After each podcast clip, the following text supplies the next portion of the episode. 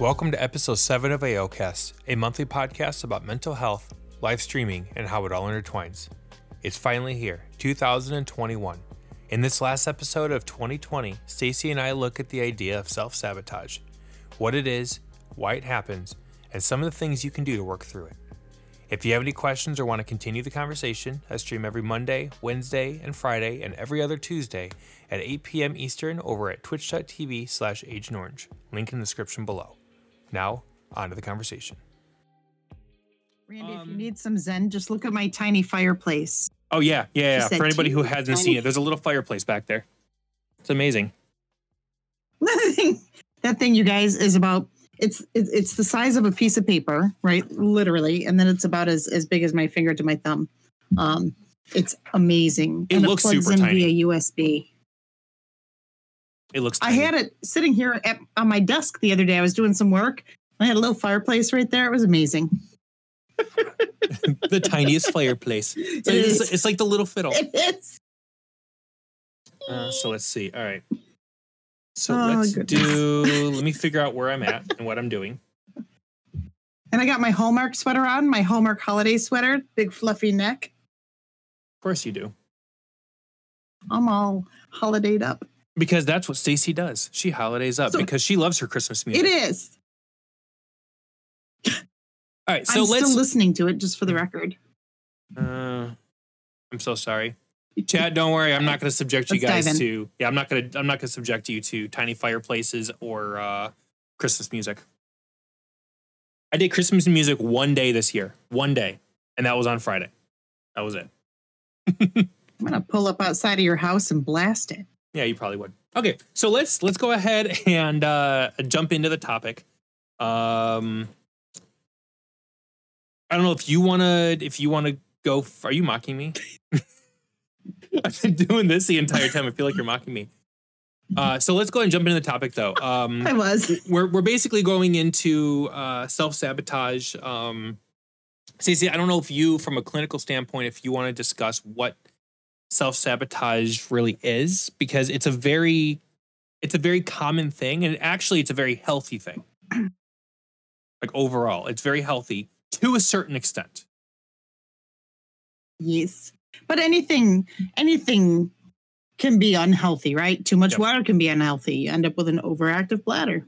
Not a good thing. Vitamins A, D, E, and K. Great for you, but if you OD on them, very bad. Fatal. So, uh, even good things can be bad for you. um, and yes, anything in moderation. See, I got Mhm. chat up. I can read it now too. Nice, nice. Um, so self sabotage is when we know, and, th- and this is what I presented to Randy, and and how we came up with the topic.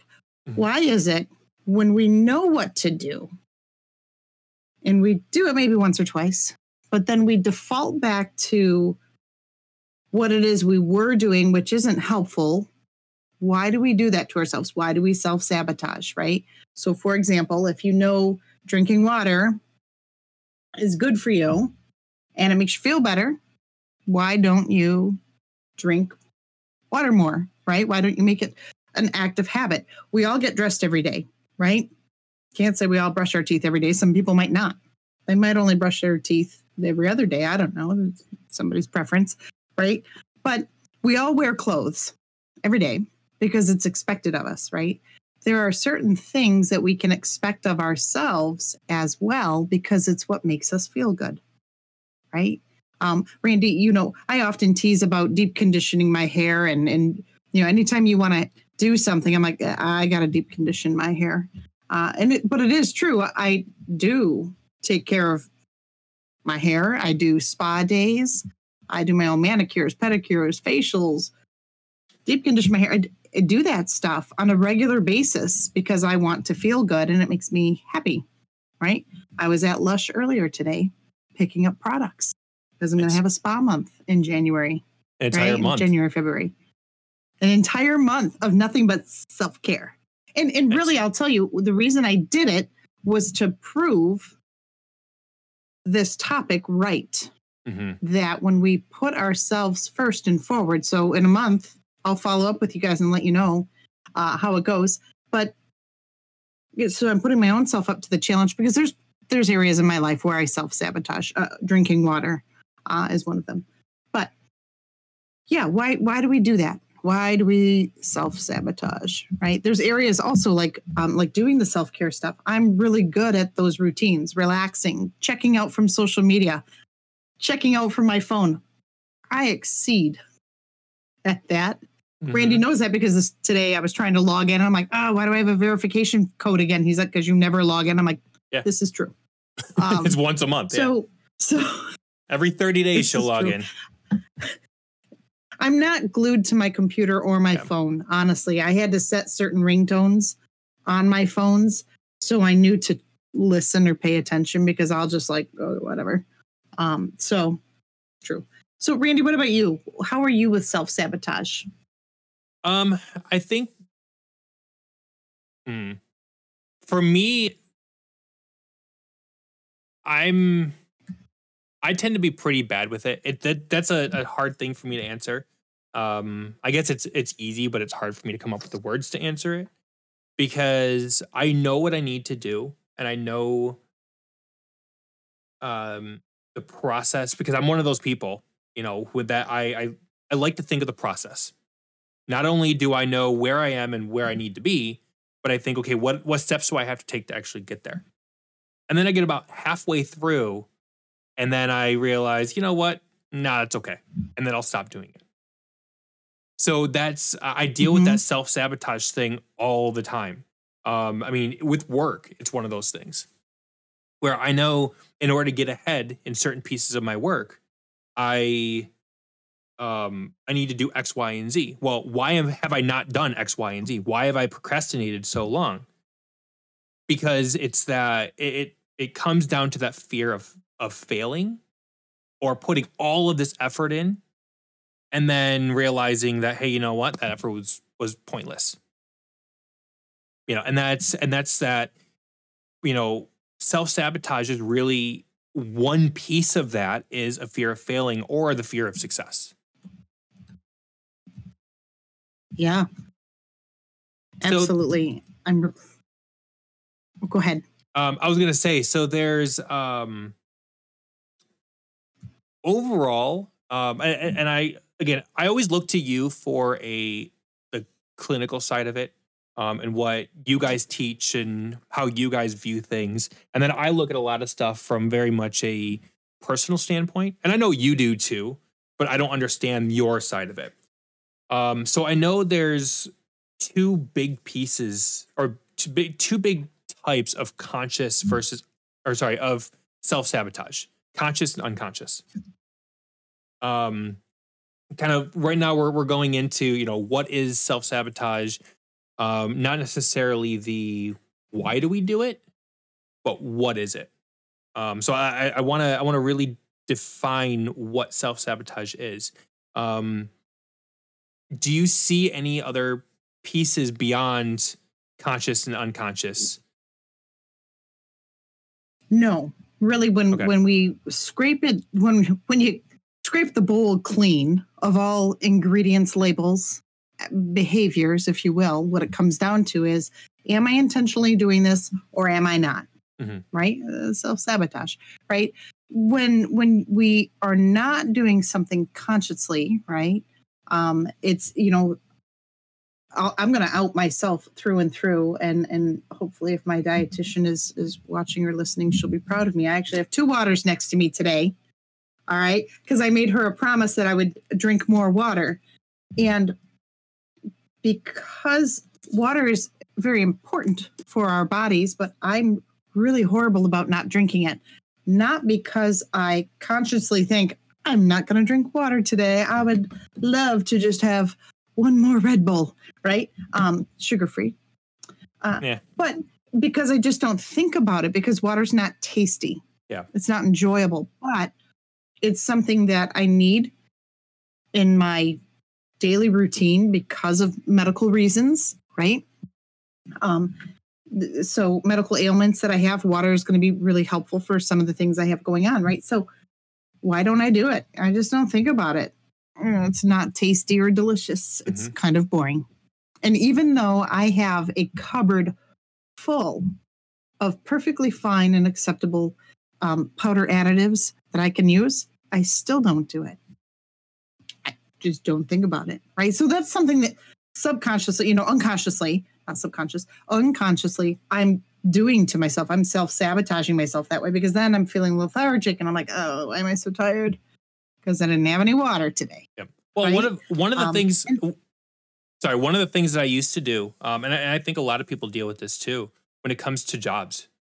So, for instance, you know, self sabotaging could very well be, um, you know, I know that I have to, you know, kind of what else what I was saying earlier. I know that I have to do X, Y, and Z in order to get ahead at the company, and yet subconsciously or unconsciously, I am not taking those steps. Or in in some cases you know maybe i don't really like my job.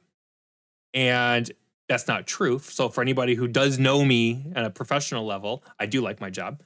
Um but let's say for instance i don't like my job and i start showing up late to work you know that's a very unconscious decision that you've made whether you know it or not you've made that decision to start to sabotage your ability to do your job properly or just sabotage your job in general. Which makes it really, really hard because when somebody ends up noticing that you're showing up to late um, every day, that's going to take a huge hit on you in the future. You know, it's a it's a very it's a very dangerous thing. Absolutely. I'm tossing something out to chat real quick. And then, uh, um, for anybody so- who doesn't know, a like a conscious decision would be, let's say, for instance, taking medication. Um, so because we focus on mental health here, um, let's say you you know that you have really bad anxiety, um, or I've I've I've had a lot of con conversations about SSRIs over the last couple weeks with people, um, not only in my personal life but even on stream too. Uh, one of the things that we've we've discussed is the SSRIs and the big impact it has on, let's say, for instance, your sex drive.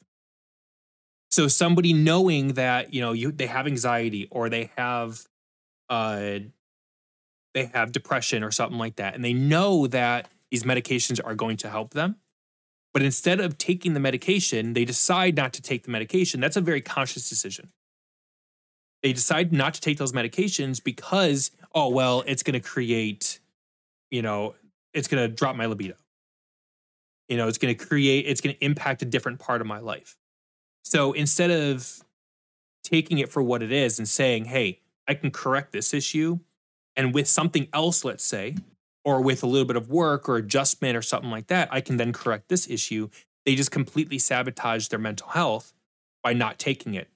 Um, and I think a lot of that has to do with, at least from my experience, uh, the lack of not only the lack of motivation or the the wrong concept of um, what we need to do with our, you know, um, God, how can I say it?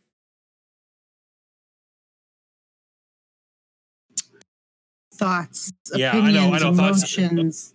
Uh, uh, I was gonna say what thoughts are yeah what is um no i mean but just in in the end though you know it's for me i i have a really hard time um sometimes taking my medication just because it's yet another thing that i have to focus on and it, it's not part of that daily routine it's not part of that habit um and i a lot of a lot of what i've at least in my research and even in personal life um self-sabotage happens because we it's breaking the mold of what our habits already are.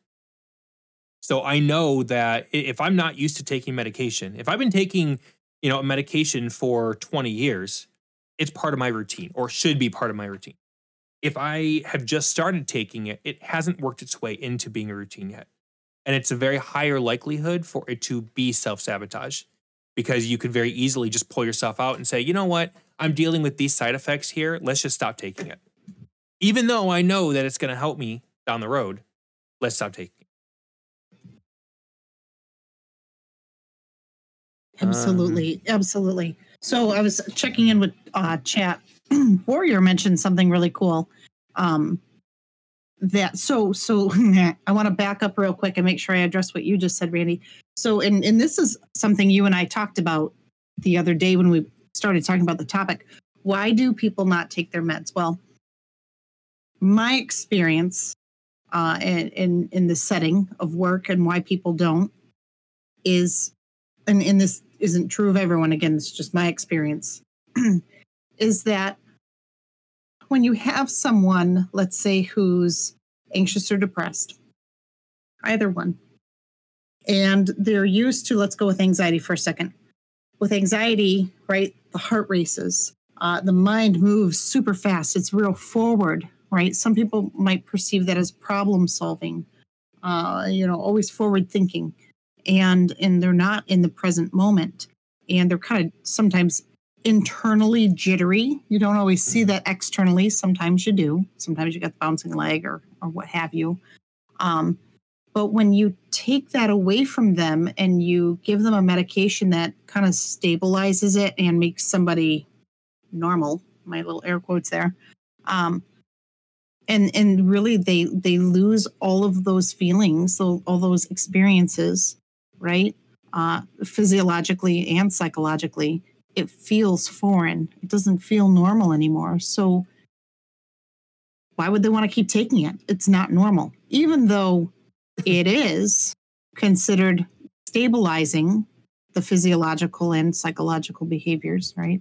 Uh, it, it doesn't, it's foreign to the person, so it's not going to feel comfortable. Same thing with depression. You've got somebody who's kind of used to kind of this heavy, heavy feeling, right? Heavy mental feeling, heavy body feeling and it's everything's kind of maybe slow motion, right? You open up the refrigerator, you look at it, you stand, and you're just like, yep. You take that away from someone, right? And and you you up it and you bring them to a, you know, open the refrigerator, look, and you pull something out, and you I'm gonna this and I'm gonna that. It's again a foreign feeling. They don't like it, right? Um, bipolar disorder, I'll address that one in particular because that's that's something where when I'm at work, that is a, a, a labeled disorder where people consistently taking the medication is a difficult one. Mm-hmm. And because individuals with bipolar disorder deal with such peaks and valleys, when you stabilize it, and again, air quote normal, make them normal, um, or just stabilize those those emotions and, and behaviors, man, they don't they don't like it because they're used to that swing pattern. They've learned how to handle it, how to deal with it and where maybe the medical field fails and and you know is warning and and I warn my patients. I'm like all right so when you take this medication you have to be prepared that these symptoms we've talked about are going to change and we give them either a grade or a, a number right? I'll ask you know with anxiety is what are the racing thoughts? Is that like an A, so it's like super high, or is it a 10? Right? Just depends how the, how the person perceives it, if they do better with letters or numbers. And let's go with 10, right? Let's go numbers. Is it a 10? So it's dialed up high, and you know, and, but the the beating heart, the racing heart is maybe a five. Okay, that racing heart's going to go down to like a two, and those racing thoughts likely going to go down to a five. And a five to a 10 with racing thoughts is a major shift and change not everybody always prepares people for that. Yep. And that can be a pretty empty feeling. Uh, and then, you know, if we have self esteem in there, self esteem concerns, now, you know, now they don't feel worthy because, oh, I feel different. I feel foreign. I feel, what is this? Nobody told me about this. This isn't right. So we're, out goes the med, mm-hmm. right? Um, that's one experience I have. I mean, there's other reasons but I will say that's probably the most common that I run into um, is that people aren't prepared for what that shift is going to feel like, and it's yep. different for everyone. And I think having a therapist on hand, if you if you're taking medication, is super important and helpful for your own well-being. To have a therapist on hand who can help guide you, right? Medication's a walking stick, and sometimes we need that walking stick forever. Sometimes we just need it for now, right? Um, it's a beautiful space to remain curious within uh, that space of do I need this forever or do I need it for now? I don't know. I'm just going to be present in the moment with it and, and do with it what I need to, which is take it. like you're supposed to. Um, I'll, I'll tell you, I had two individuals in my personal life this year that um, it was very, very tough to be part of this. And so it's kind of a hard story to share. Both of them on medications, uh, psychotropics, both stopped randomly taking their meds. Neither of these individuals know each other. I, the common person is me. I know both of them.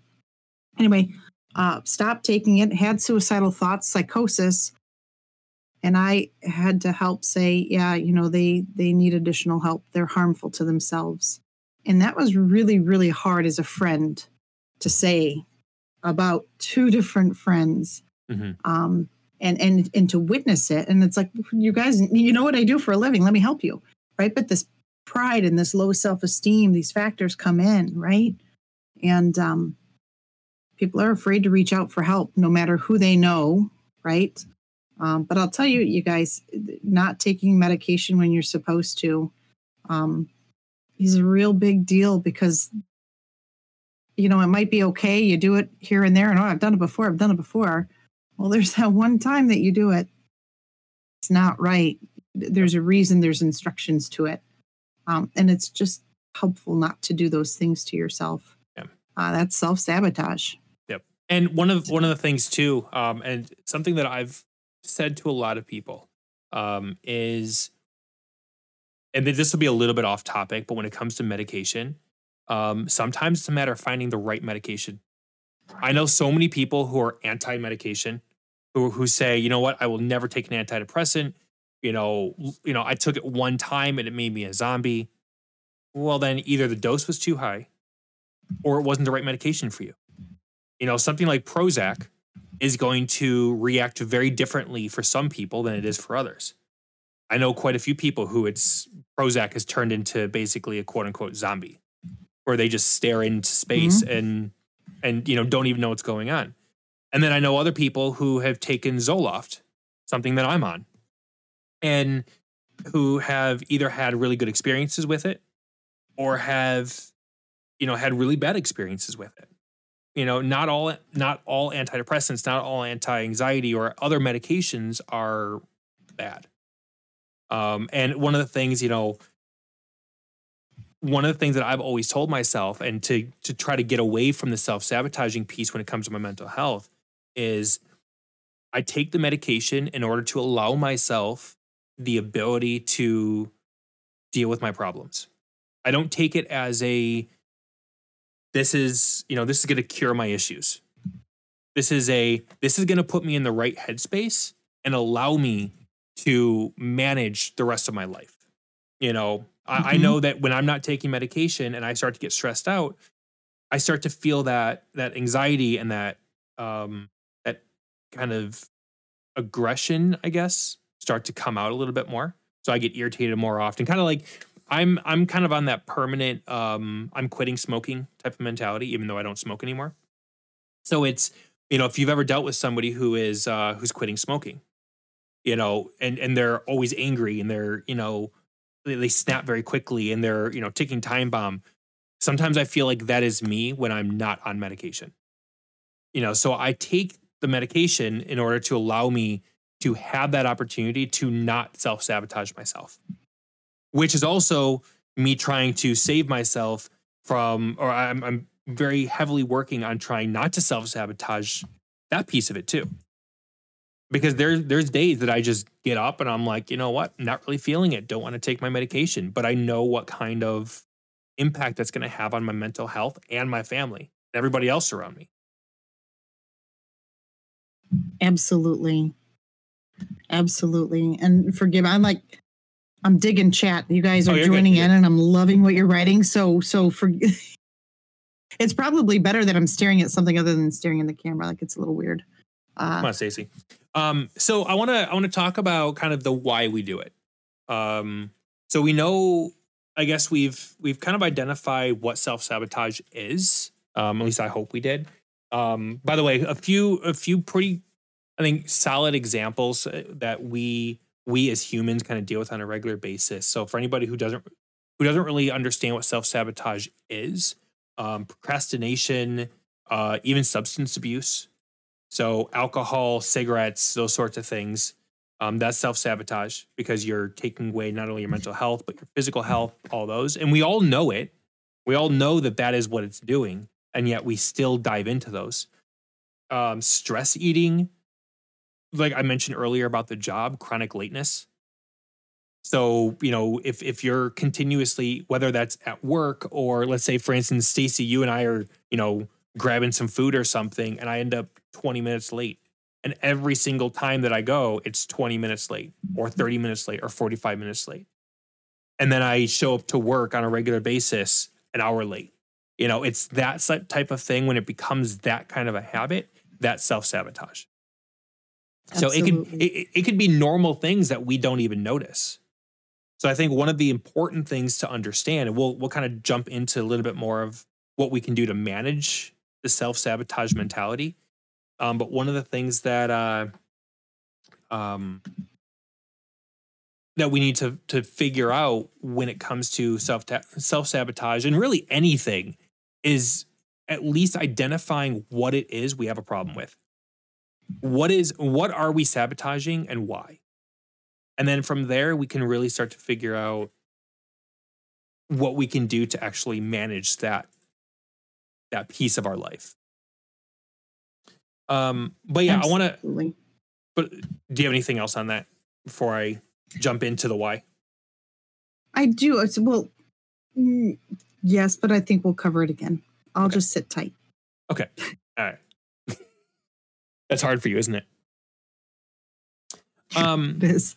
so I mentioned in the beginning that uh, the the ideal self sabotage is actually pretty. It's a very natural thing. So it's something that we do when it comes to like the, the fight or flight mentality. The problem is, so our brain works in a couple different ways. Um, and this, the, full disclosure, this comes from research that I've done over the last 24 hours, um, and kind of things that I've known in the past as well. Um, so when we when we succeed in something, um, we all know that kind of dopamine rush, that excitement that we get from from succeeding, from doing something right. The problem is, is that our brain, we, in a certain sense, we differentiate between a success and a failure. Um, but our brain, when it comes to that dopamine rush, does not. So we we get that feeling from achieving goals, um, but then we also get that same dopamine rush from kind of avoiding a threat and avoiding something that's too difficult for us to be able to manage, which makes it really, really hard for us to, um, to for, for us to really get into that, you know, the the fight or flight type of, you know, deciding which is which are we're gonna handle. It's it's I guess it's it, scientifically speaking, I don't fully understand how that all works you'd probably have a little bit more say in it. You're you're you're looking at me like, yeah, yeah. Let me talk. You're good. Go ahead. You're good. Go ahead. Go ahead. No, no, no, no. Well, I was gonna say in the beginning when you're talking about like things we avoid, I was gonna say, oh, so like how I avoid your phone calls. Yeah, you avoid my phone calls, not my text though. You just text I was me back holding like on to a later. joke. Yeah. Uh huh. I know. no. Um. No. Go ahead. I was I was um, holding on to the joke. Uh huh. So, but no, but but but seriously though, like so, when it comes to self sabotage, though, we don't really. Our brain doesn't know the difference between the two. We're still getting that dopamine rush. We're still getting that, um, that excitement. So if we're avoiding a threat, which our brain could very easily say, "Hey," like we we we mentioned earlier, you know, either we're going to get that good feeling of succeeding in something, or we're going to get that good feeling of you know, I know I need to drink water, but I'm going to avoid drinking water because of X reason. Well, now I'm achieving something else, but I'm completely avoiding this as my brain is thinking it's a threat. Hopefully that makes sense. So we're getting water that is totally a threat. Well, it is. Well, and, and uh, honestly, like the water itself isn't the threat, but the the work that you have to put into getting into a healthy stat, a healthy state is the threat. You know, because in, Absolutely. Good. I was going to say absolutely, and, and and I'll I'll put it out there. I don't know if I've mentioned this before on on the podcast, but I'll I'll throw it out there. I have diabetes type two diabetes, and um, diabetes in particular can is very taxing on the kidneys for anyone who doesn't know, right? And it can the medications can dehydrate you. There's another medication that I take that dehydrates me. Not drinking water like I should dehydrates me. So um, I'm a walking Dehydrated Human. mess. I don't know. Yeah, I'm a high, dehydrated. I'm not dehydrated, right? But I know when I am because my my fingers will wrinkle, and I'm like, oh man, you know. So, um, it is imperative to my health. Uh, literally, uh, my health truly depends on on me drinking water, and this is a, a consistent thing that I'm I'm working on uh, you know, each month when I talk to the the dietitian, I've been with her two years. She's amazing. We come up with new ways to try things, um, and and I'm way better than I used to be. Way better than I used to be. But you know, my body needs it, requires it. If I want to be healthy 20 years from now and not have diabetes hurt my kidneys, I got to do this now, right? And it's super important. And it's a matter of making sure that we understand why something is important to us and that we place value in ourselves right? And that can be hard if we're we're struggling with self-esteem and things like that. And i've, I've seen that kind of pop up in the chat a little bit. You know for me it's an inconvenience because my job requires me to be you know one-on-one right? Hour after hour i have eight ten hour days uh can't get up and run to the bathroom, right? As often as I might need to if I was drinking the right amount of water. It Mhm. doesn't work that way. Um, so, so it's hard. You know, I got to get clever. I have to be creative with it. Um, and and that's part of the reason I don't do it. It's like I can't handle the interruption. And I'll, I'll be honest with you guys. My dietitian, uh, she said to me, her name's Emily. She said to me, she said, aren't you worth 30 seconds? Aren't you worth that? And I'll tell you guys what, man, oh man, if she didn't hit me like a ton of bricks with that comment, I was like, well, hot damn, I sure am worth 30 seconds. I'm worth more than 30 seconds. Shit. Right. And I told her, I was like, she knocked me on my butt by saying that. Uh, she kind of took something I would say to somebody and spun it on me. She's clever. She's very clever. And and since that comment, I've been doing way better, right? I'm about, you know, more than what I've been. Doesn't matter how much I'm drinking, but still more water than I have been. So it's a matter of recognizing, you know, the importance of what it is you're doing too and the value of it. Yep. Right. Um, going back to self care a little bit, I want to dive into some details, Yeah, Randy, yeah, yeah. for a minute. Um, because I am, I'm holding on to all this and storing it, but my poor little brain is, you know, overflowing. The brain's over. only the size of it- two fists. Do what you got to do. anybody, you didn't. my random knowledge: your brain's this big, your stomach and your heart big as one fist. Stomach, heart. Anyway, random knowledge for your day. Um, but no, it's so. I want to back up a little bit. Go back up to like some examples um, that you gave of self sabotage. Yeah. Right. Procrastinating. You know, procrastination is part of self sabotage, and it can come from you know a space. Here's my good friend.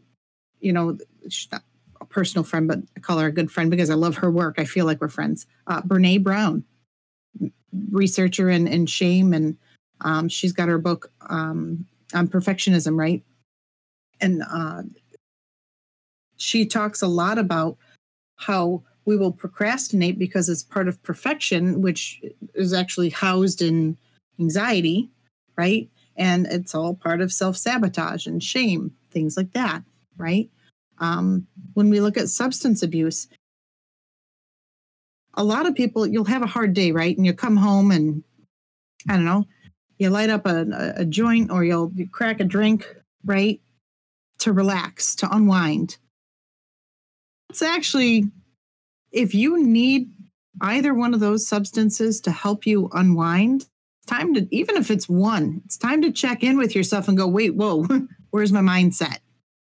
Right? Because when we reach for controlled substances that alter our mindset and they're things that can have the potential to be negative addictions you know we, we need to kind of check in. Mhm. uh, it's real real important and it's a slippery slope um, you know you have a beer a night no that doesn't make you an alcoholic right there there are actual guidelines to that stuff right you smoke a, a joint every day it doesn't mean you're you know i don't know what would they call that randy Pothead. okay The, So- the, kid, the, the kids call it pothead. Pothead. Kids. okay so uh the kid like you're that old You know, Kids I'm only like. I'm only a couple years younger than you, right? You know that. I have more than that, more than that. Um, Okay. So so anyhow, but it's it's really important to check in with yourself as to why are we doing what we're doing. Food, right? Um, one of the things I specialize in at work is eating disorders. Right? Uh, I work a lot with binge eating. I also work uh, on on the other end of everything with um, restrictive eating behaviors too. And when we binge eat, or you know, that's also you know part of self sabotage, right? Because we find food, right? When food becomes love and food is no longer fuel for the body, we're mistreating it. We have a poor relationship with it, um, right? Um, chronic lateness that comes back into you know if you're not happy in your job you got to look at you know what can you change if anything right and part of that becomes you know what's your routine? Are you going to work? Do you you know you wake up in the morning you go to work you come home you eat you watch some tv goof around on the internet go to sleep repeat Mhm. right? Um it's covid times so not a lot of us are going out right now right? But um or you know if it was a different time and you were going out right eat sleep drink repeat type thing. Um important to check in with yourself as to what am I doing for myself versus what am I doing to myself. Right. And I use that phrase a lot at work. Well, what are you doing for yourself versus what are you doing to yourself? Doing something to yourself is self sabotage. Doing something for yourself is self care. Right. Um, so, yeah.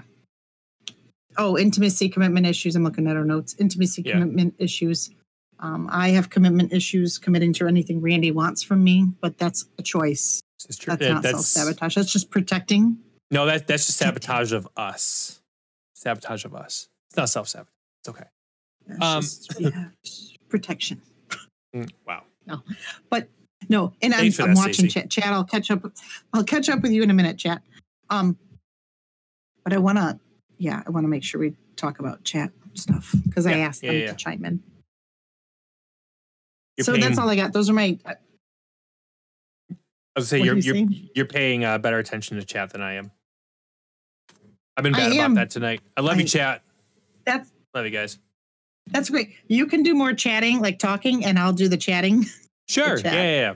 um because I love what they're writing and and I want to Mhm. help and and I've said you Yeah. know there's to a couple that I'm going to bring up those topics and we will we will yeah if there's something you guys are specifically dealing with um let us know and, and Yeah. we'll try to help problem solve with you um this stuff is hard it's hard it's not you know we're not nobody's nobody's perfect at any of this stuff right it takes practice it takes um, you know, making yourself a priority, right? And earlier it was mentioned, you know, if you have low self esteem, that can be difficult to do.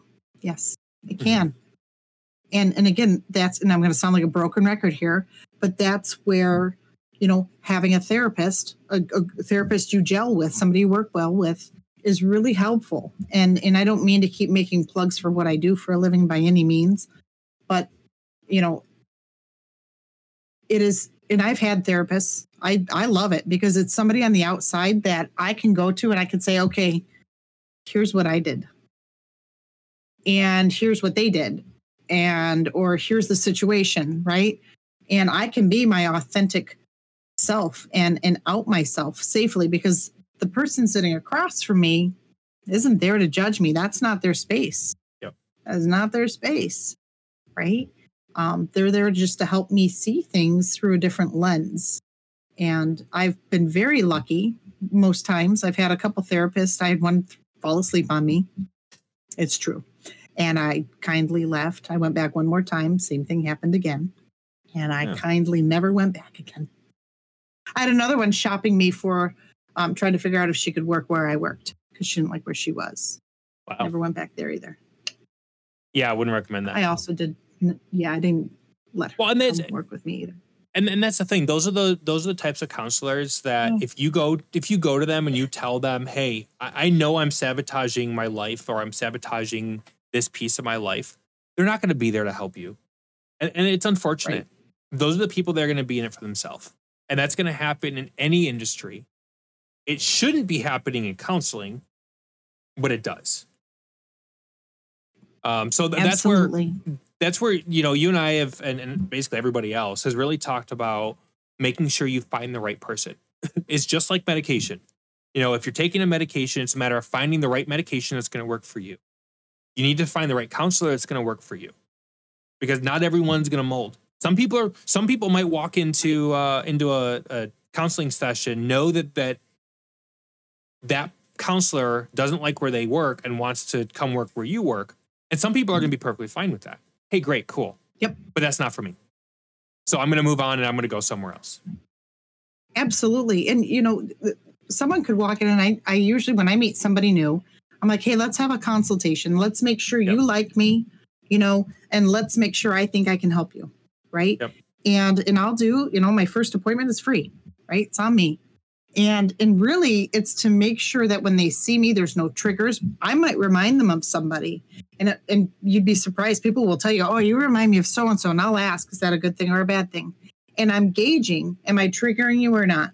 Right? I can't change. The, I, I won't change the way I look. I look this way. This is who I am. Right? Um, and and if I'm a trigger, then let's find you someone who is maybe, if you like my skill set, let's find someone who's a similar skill set, but maybe doesn't look like Yep. me. Or can we work through that trigger? Right? So, um, I know myself personally, I put a lot of care and attention into those that I sit across from because it's an honor Yep. to be sitting across from them. They've can't they've say that's true of chosen every therapist. No, they've they've chosen to take their time to come talk to you. And they're they're taking Right. a half hour, an hour, whatever out of their time to come and trust you with whatever information they want to share. So and Yeah, if you if you end up yeah, and if you end up not being the right person for that, then hey, great. But I'm willing to help Yes. you move to somewhere else that, you know, now that I've gotten to understand who you are, maybe I have a little more understanding of what's going to work for you. And I have my own circle And, of you people know- that are going to help. Absolutely. And I've had patients where, you know, we get to a point where it's like, I might be at the end of the road with you. It might be the end of our journey. And and I'll help somebody find somebody new. Um, you know, go on psychology today together and and see what we got. Um, you know, I'm not too proud to say, you know, I'm not for everybody, but there are other people who I am, and that's awesome. And and I think it's so important just as people shop me and I shop therapists, you guys should do the same for yourselves. Right. Yep. And it's, it's, I think it's, again, it's a really cool thing. And right now, most of us are operating via telehealth, right? So it can be a good thing or a bad thing that you're in your home, right? Depending on your situation. I'll tell you, I've got people who go out to their car, drive down to a park, and that's where we chat, Mhm. right? And it's, it's fun. It's, it, I, we create, you know, some fun out of it because it's, you know, just being flexible and adjusting. Right. I transformed one of my rooms into my office. It's awesome. Right. Um, You've so, also wanted to do that for a long time, though. So just I have. I, throwing that out I, I admit yeah. you guys, I, I love telehealth. Um, I think it's a, I, in person is, is definitely, it has its benefits. It really, Mhm. really does. But how I am on camera is the same way I am in person. Yep. Um, you just can't see me sitting Indian style because I am. All right. Um. So one thing that's that's come up quite a bit, not only in this conversation but in chat also, is Mm. um and, and Legend actually uh brought it up fine. Um, the difference between self sabotage versus self care. Um, Yes. because Warrior Warrior asked the question, um, what is when does making yourself a priority become um, a selfish thing? Yes. So, so what are your thoughts on that? Um, I think when it it becomes uh, uh, at least uh, from that question when it comes to a point of harming your other relationships or harming other elements of your life, that's when it becomes a problem. So if if I'm if I'm willing to spend all my money on some on myself, but then my family never gets any money, or I end up coming back and saying, "Yeah, I'm sorry, we don't have the money." but I'm going to go out and and spend, you know, 60, 70 bucks on a video game. That's a problem. That's that's that's Right. not self-care. Self-care could be I go out and you know what? I'm, you know, on a video game standpoint. I go out, I spend 60 bucks on a new video game because it's something that I want. Great, self-care. But now if I'm if I tell Warrior for instance, "Hey, you know what? We don't have the money to spend $60 on on your game and then a week later I go out and spend $60 for myself, that's a problem. Because that's mm-hmm. sabotaging my relationship with somebody else. Absolutely, absolutely. And I'm scanning chat just to catch up on a few things. Okay. Um. Okay, cool. Um, I I caught uh, Huster the conversation about taking the the edge off because you don't drink, don't smoke. I don't Yeah, yeah, yeah. either. Um, it's not my thing. Never has been. I dig on tea, uh, and and that's kind of my go-to routine. I meditate, all that good stuff. Um, so yeah, I don't, I don't do that either. And so, so perfect question. When does self sabotage and self care? When can you cross the line and self care become becomes selfishness? Mhm. right and and you're right when we start i would say this we have to be able to identify our needs and our wants in life and and make sure that they're being met and our needs are our basic needs. I need to pay my bills. I need to t- put clothes on every day. I need to you know to go to work. I need to this. I need to that right? Whatever your your list of needs are those are important and, and need to be met. Wants are like today i wanted to go to lush so i could get some bath bombs and things nice things so i could take this next month and, and really push out this self-care routine and, and put myself to the challenge right put myself to a good solid challenge on on upping my game a little bit and um that's a want when my wants start to trump my needs right? And my wants start to trump the needs of others, right? So if someone came to me, Randy, if you came to me and said, Stace, I really need to talk. I've got something going on and uh, I need you. And I was like, yeah, I want to go to Lush though. So Yeah. you're going to have to like wait. right? If I did that to you, that's selfish. Yep. Straight up. I could say to you very easily, okay, what time do you want to talk? I got something else I'm kind of looking to do, but what are you looking for? Right. And if you're like, now, then I would adjust. Right. If I didn't adjust, that's selfish. Right. That's taking my self care to another level and being selfish. Um, being able to effectively communicate with yourself and with others is super important. Mhm. So, being able to ask yourself, okay, what is it I need and what is it I want? Those things, again, needs and wants are kind of like, what am I doing to myself? What am I doing for myself? Um, those are, are probably, got a co star coming in here. Um, those are things to um, ask yourself often. Am I doing something to myself right now? Am I doing something for myself?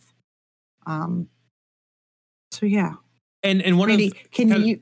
Oh, go ahead. I I was just going to add, um, you know, with your example, you know, self sabotaging would be, you know, in, in your exact scenario, it, it could go one of two ways. It could either go to self care or the self sabotage, because if you if somebody comes to you and says, Hey, I really need your help, can you talk? And you say, you know, and you say yes, and you skip going to Lush, something you really, really want to do, that's take that's self-sabotaging yourself or your mental health or whatever that piece is. If you Right. are willing to still do what you want to do, but make incorporate what somebody else needs from you, that's self-care. Because you're taking care of yourself and you're taking care of the relationships in your life. Absolutely. And I'll give you a great example. Um, I ran into this actually yesterday. Uh, I received a message uh, on on Facebook about six thirty in the morning that said, "Hey, I really need to talk to you ASAP." And I was like, "Oh shit, ASAP." Okay, uh, I take that seriously. Mhm. And um, Randy, don't start doing that to me unless it is ASAP. Okay, what if I do what if I what if I do 2 a.m.? Is that all right? no, I'll be sleeping. Um, or I'll panic. But no. Oh, yeah. So so they said, Hey, can you talk? And I said, you know, I can't. They said I need and actually they said, I need an hour of your time. Mhm. And I was in a position where I, I couldn't talk for an hour. I said, you know, I, I can't talk, but um I my cat's trying to step on the computer, forgive me. Um but I can text. And and that's exactly what I did. So I, I multitasked. Now this resulted in me being late for an hou- by an hour. Uh, it resulted in me forgetting my medication in the morning, right?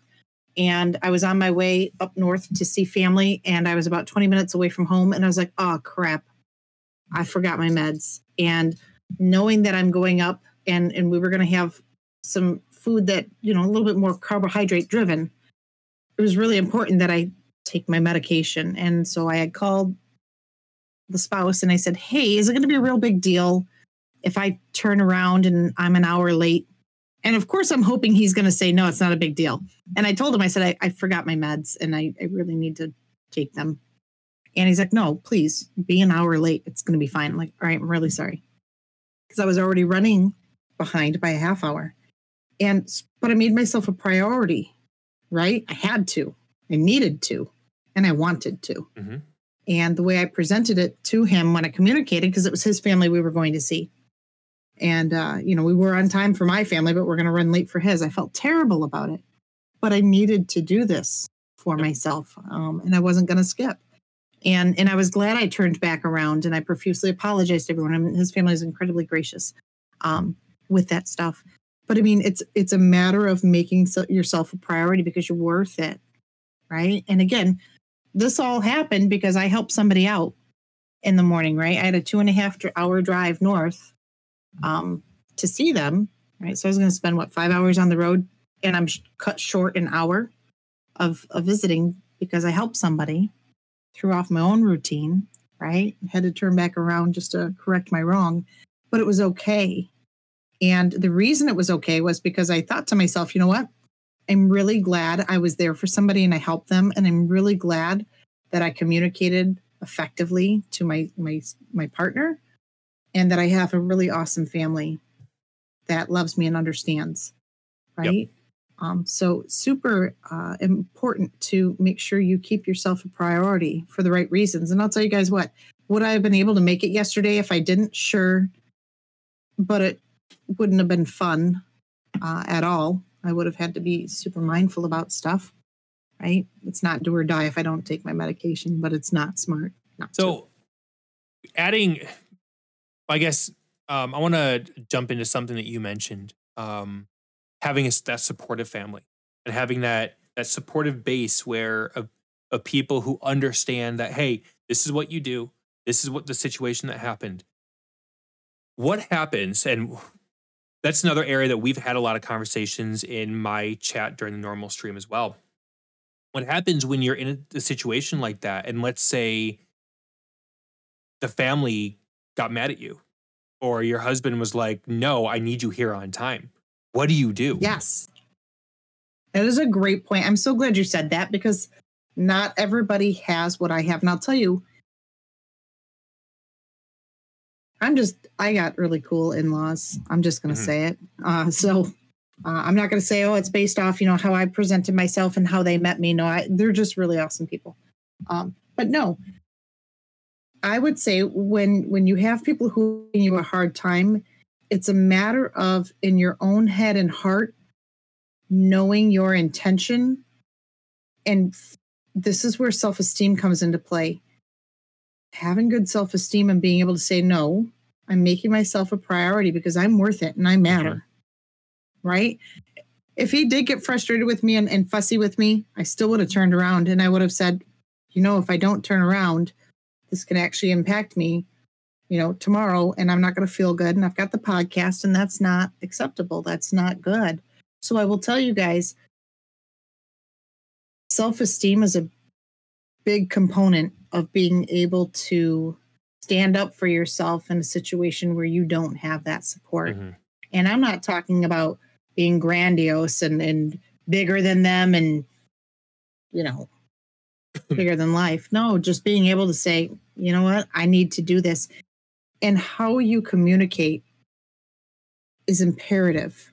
How you present it right? You know i i started out is it going to be a big deal if i turn around looking back at it, I probably would have actually presented it differently because I gave him the option to determine and decide whether or not mm-hmm. it was mm-hmm. going to be a big deal. Right. I might have phrased it a little differently looking back at it, but I can't change it. So I'm not going to beat myself up over it. But um, how we communicate in a situation where we know things can get tense and ugly, all in how you say it.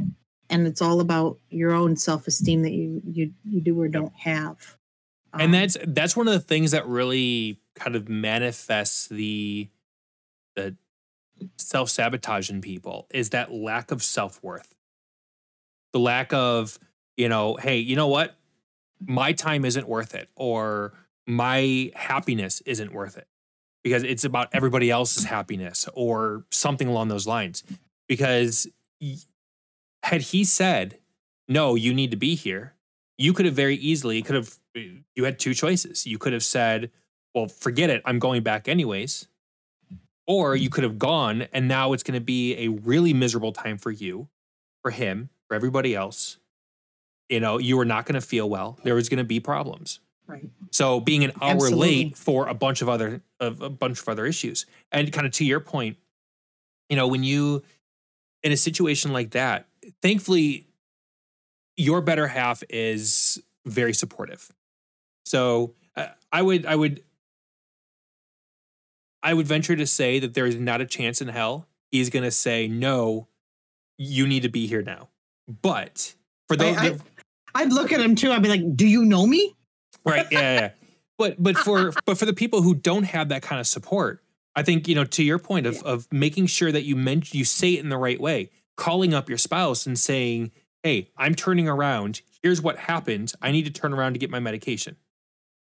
Hundred percent, yes. Because 100%. It, it because it very well could have been no, I need you here now, and then you then now you're yes. torn between pissing off your partner and your own self care, and now you're sabotaging yourself, your relationship, and it's a much bigger issue. So, right, thinking about how you're going to word those things is really really important in how the overall conversation is going to go absolutely and and randy you you know how i feel about effective communication. Yep. i think we could do you an entire year's worth of yeah we could do an entire year's worth of podcasts on effective communication. Yep. and that is something my my my spouse and i dan dan and i go round and round on. We communicate very differently. Mm-hmm. and um you know i often i'll tease and and i'm kind of poking at him. I'm like you beep and cluck man.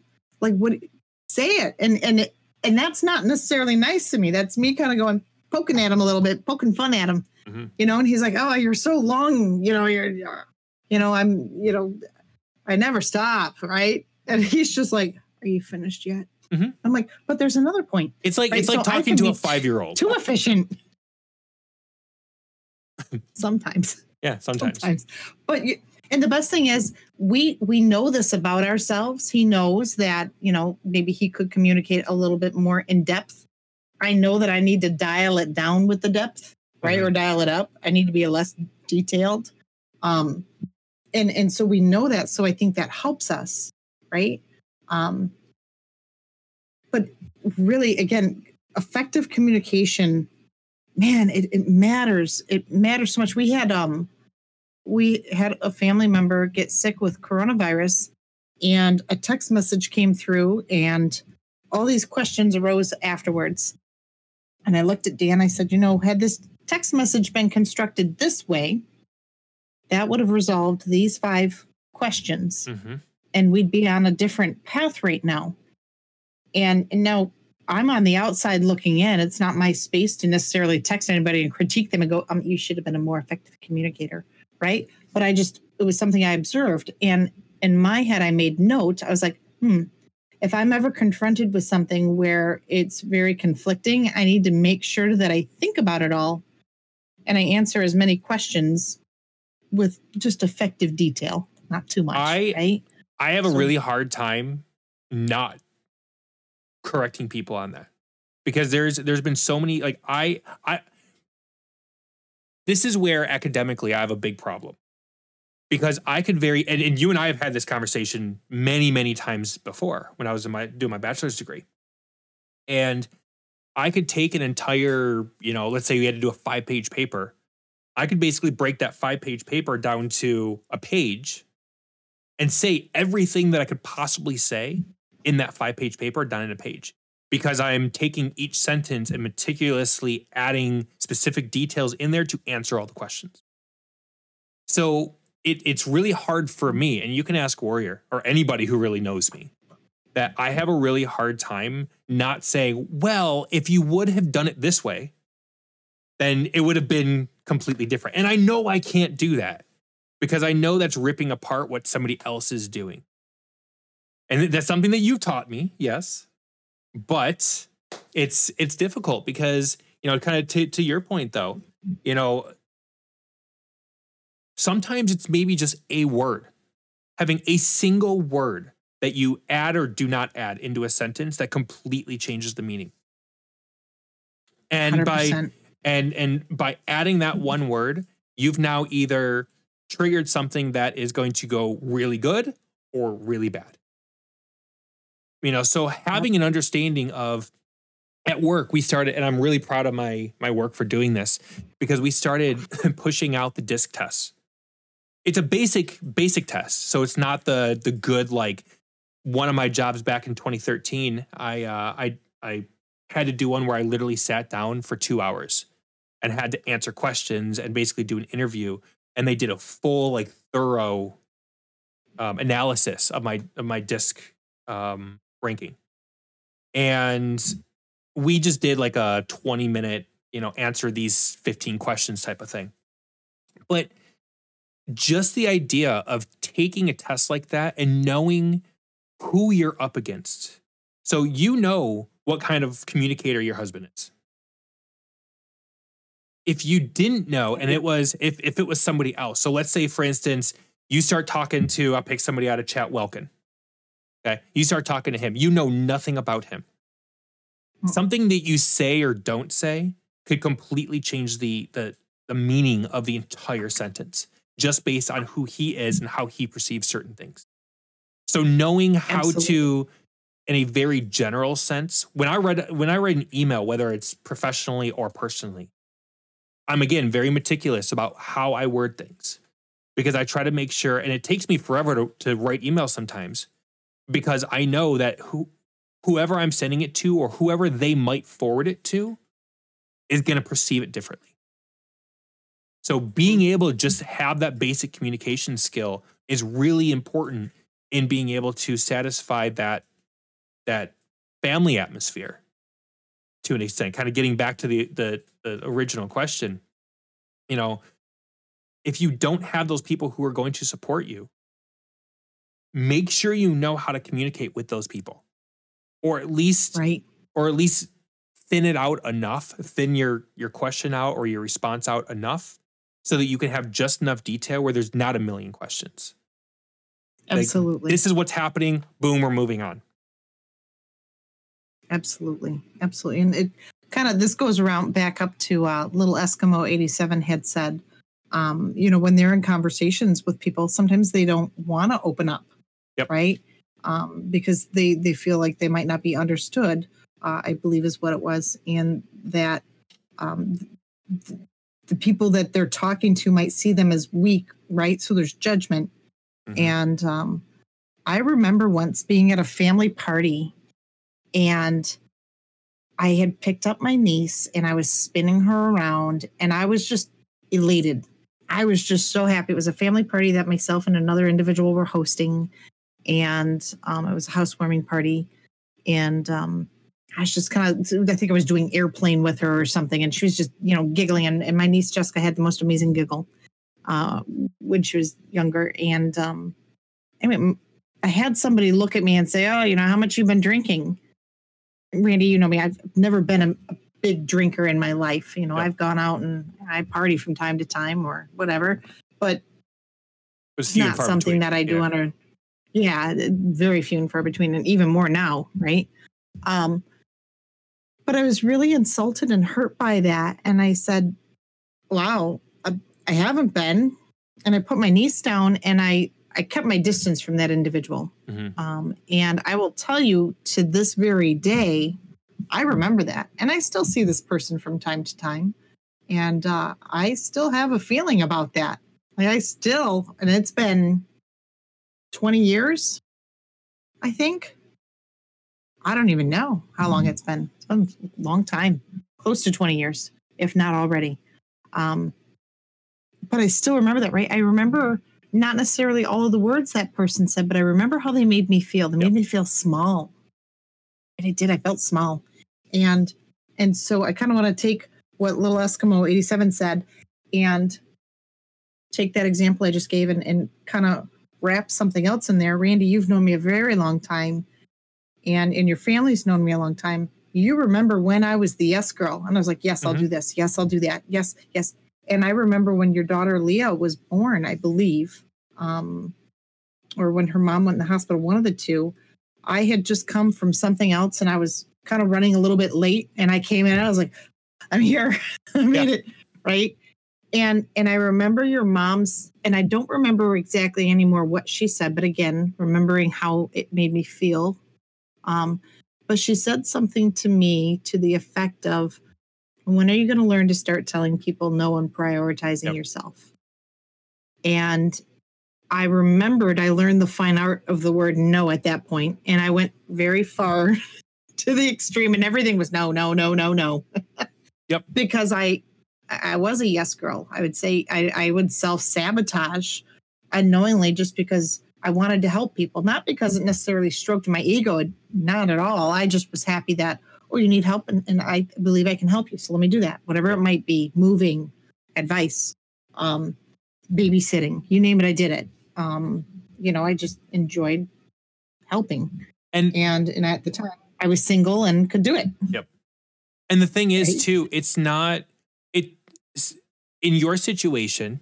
Um, people had told you that multiple times. I told you that multiple times. You know, hey, you need to think about yourself. You need to do this. Sometimes it takes just that one moment to hear it. Yes. Like you could you could hear It's it a million times, and it's that one moment at the right time for it to just sink in, and that completely changes everything. In your situation, you allowed it to to become something and to change who you are. That's really the important the, important piece of that is knowing that you know, hey, you know what? I am important. Recognizing that and being able to make that change. And not allowing everybody else to dictate everything that I'm doing. Absolutely. And I remember I was in school full time. I was working, I think, Mhm. two jobs, might have been three at the time. Uh, I would often work multiple part time jobs just to make ends meet because I funded all of my education myself. Yep. Um, yeah, I mean, I I remember that, and and it was such a cool moment for me when I reflect back on the the touchstone moments. And when I say a touchstone moment, that's when someone said something that impacted me, right? So that 20 years ago incident at the family party that impacted me, not positively. That was kind of more like a, a negative. So smaller, smaller stone, if you will, because I'm not going to let the negative be bigger than the positive. So I make that a small stone. But Randy, when your mom said to me what she said, it was, it was the, the right time, the right moment. Many people often told me you need to stop running yourself ragged. Mhm. And I was like, nah, I'm good. I'm good. You're right. Again, I didn't have anything else going on and I enjoyed helping people um, because I knew what it was like to need help and not have anyone. But- and But here's I enjoyed being in a. Oh, go ahead. I was gonna say, here's where you end up getting into the problem, though, is you're saying that you had nothing going on, and yet you had a million things going on. You had nothing Did. for yourself Did. going on. Yes. So and the- and I was filling it. I was Yep. filling it with with again doing things for other people, and that's not a bad thing. But when it's at the cost of your own well being, Yep.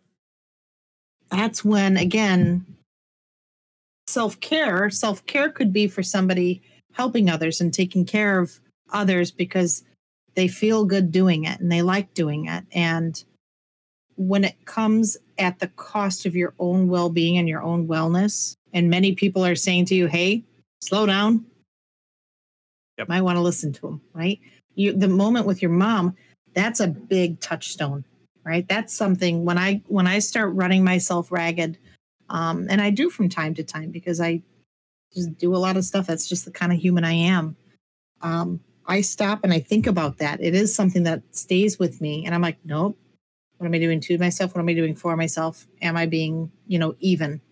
Um, and it's important that we actively make choices to keep certain moments as positive reinforcement.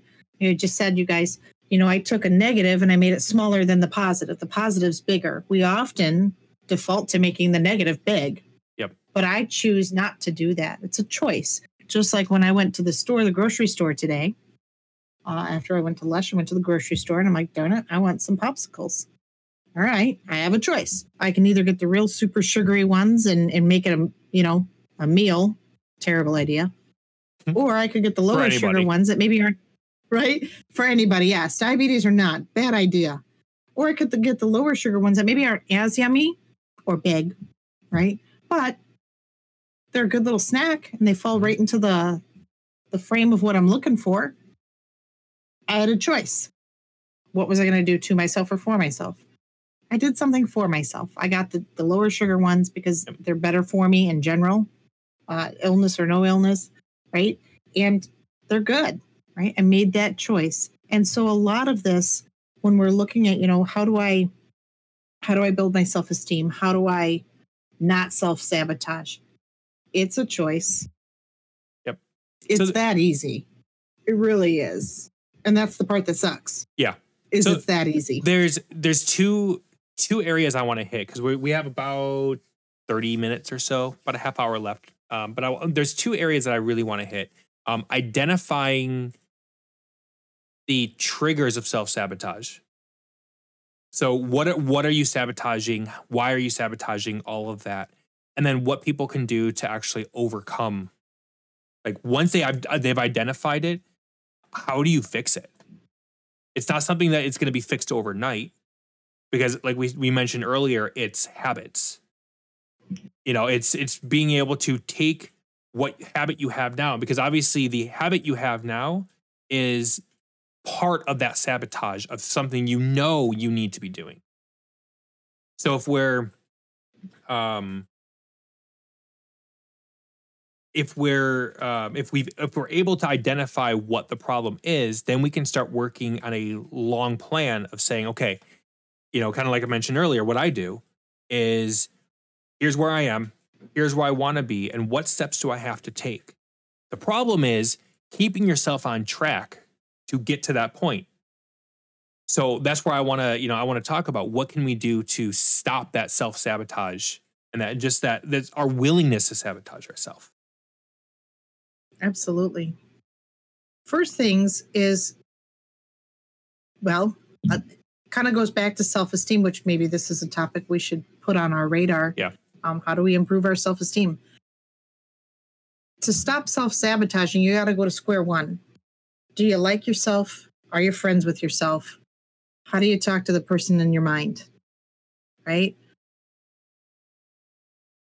if we have a bad relationship with ourselves, if we don't like ourselves, we don't have good self talk, it's going to be real hard not to self sabotage. Mhm. Um, and and uh, someone made a great point, right? You'll be a, the, the, you know, they say yes a lot because they're trying to seek approval and friendship. Go back to square one. Do you like yourself? How's that self talk? Yep. Right. when i when I screw up and I do something, um, I'll say something silly to myself like, "Well, that wasn't really intelligent, or that wasn't so smart," and I'm like, "Ugh." And I got to say three nice things about myself. All right. I like that I took time this morning to get ready. I like that I ate breakfast. And I like that uh, I'm motivated. Right. I'll actually, and I, I do this every time, you guys, and I'm, I'm being honest with you. And there's times I'll mutter it, and my husband's like, What are you doing? I'm like, Don't worry about it. Because sometimes I Don't say it out loud. me. Usually it's in my head. Right. Yeah. Don't you judge me. Um, but no. Um, and and so and I I used to do this with my nieces when they'd pick on each other. I'm like, nope, you can't say shut up. You got to say three nice things. And as I grew up, I thought, wow, that's pretty clever, you know? And Mhm. so when I would say things to myself that aren't so nice, I don't gotta say three nice things. Now, I will tell you, I do less negative self talk now um, than ever before because I've been continually working on that in life and, and, you know, learning who I am, becoming friends with who I am. Um, but that's where it begins. That's truly where it begins. And if you can say, yes, I like myself. Okay. Do you like the good parts and the bad parts? Because we all have bad parts. There's not one of us that is Pollyanna, good, happy all the time, right? I'll put myself out there and that I'm not always happy. Sometimes I'm fussy. Sometimes I'm sad, right? Randy, how about you? You ever get fussy or sad? No, never. Nope. Never. Just just don't ask Warrior, please. right? We we have everyone has that breaking point that boiling point right? Liking yourself means you accept that you have a breaking point too and you can identify it. Doesn't mean you have to like it right? When i get overwhelmed and i have you know that that boil over moment i don't necessarily like how that feels. And it's always something that when i reflect back i'm like okay how could i have done a little bit better or differently what could i have done to improve that and I always work towards it, right? I don't beat myself up for it because I'm human, right? Um, I would say to you guys, do the same thing, right? If you say you like yourself, you got to like the good, the bad, and everything else in between, right? Um, it's super important to Mhm. be able to identify that.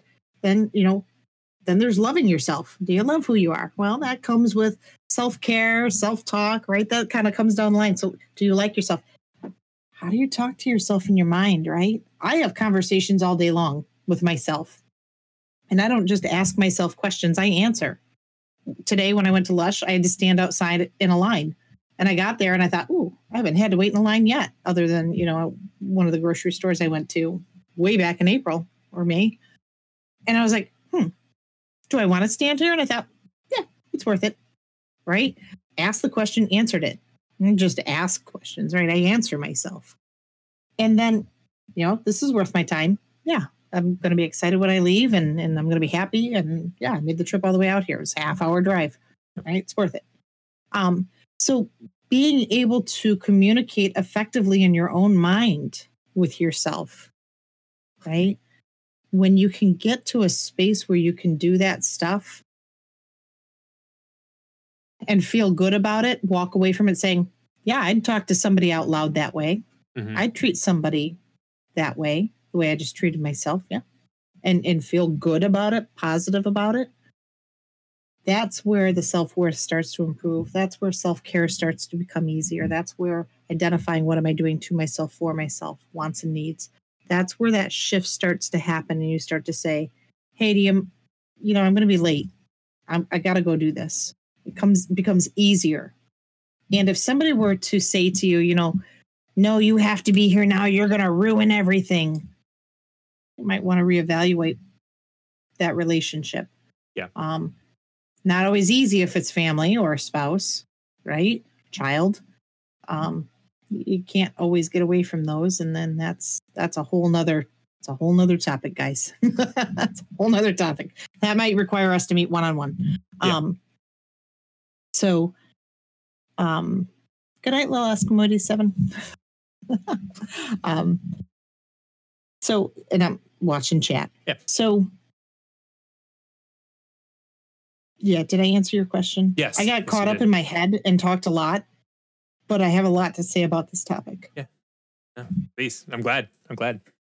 Um, sometimes sometimes I shift, like in my head, sometimes I shift and I just like blinders go on and I'm like, right? Yeah. I just go. And I have to sometimes remind myself to stop because Yeah, I get I- excited. I do the same thing on topics that I know a lot about. Like think about our very first episode when it came to video game addiction, and I just kept talking and talking and talking and talking. Yeah, that's me. Um, That was a good one though. I like learning. It was. Um, so one of the things that I have in, in in our notes is kind of five questions that you can ask yourself um, with when it, to identify those triggers. Um, first one is, and you can jump in with any responses or anything you have. Um, am I prioritizing instant gratification? Am I avoiding what needs to be done which is I I think a, a big one is one that most people end up doing. They they say, "I know I need to do this." For instance, the medication thing. I know this needs to be done, and yet I'm avoiding it for whatever reason. We don't need to identify when it comes to these questions. We don't have to necessarily identify why we're doing it. We just need to identify that it is a problem, that it's something that we're doing. Um, am I not prioritizing self care? am I not or am I always procrastinating? So those people who say I'm procrast or I, I I work better under pressure. When I procrastinate, everything is perfectly fine. Mm, That's not how that works. We might want to believe that that's how that works, but that is in no way how that works. Um, and then, am I I focusing still on? that. Oh yeah, well, me too. Academically, my master's program, um, I would do my paper would be due uh, that Sunday. I would know about it the entire quarter. My paper would be due, and I would jump and I'd start doing it like Friday night. Maybe I'd I'd do the the layout of it Thursday, but I wouldn't touch it Friday. I wouldn't touch it the rest of the week or the rest of the quarter, and I would do it Saturday and Sunday. But you and I couldn't have been more opposite. Yeah, yeah, yeah. Um, Schoolwork, I didn't. I didn't do that with everything else I did. The the last one is am I focusing on self-defeating thoughts over self-care? Um I think once asking yourself those questions or or any kind of a question that am I focusing on the negative of things versus the positive of things? Um asking yourself any kind of a question like that depending on what your situation is is really key to identifying that there is a problem, that you are in fact self sabotaging yourself. Again, self sabotaging doesn't have to be something that's going to completely change your life or impact every part of your life. If if it's a matter of drinking water and you choose to drink pop or soda for some people over water, in a way you're self sabotaging your own health because you're drinking the caffeine, you're drinking the sugar, you're drinking all the excess stuff that they put in it over drinking water, which is actually healthy. So if you're looking to make that change and looking to get healthier, that's a place to start. So identifying that there is a problem, that this is something that I'm I know is an issue, now I can start working on correcting it. Absolutely. And and I'll be honest with you guys. So um, a question just came up. Um, putting into practice is the hard part. You need a plan to get started. Yeah. Yes. And so for me with water, I remember the day um, my doctor got excited and and I ca- I had left the appointment and I I my A1C dropped significantly in 6 months and it did so because I listened to my doctor.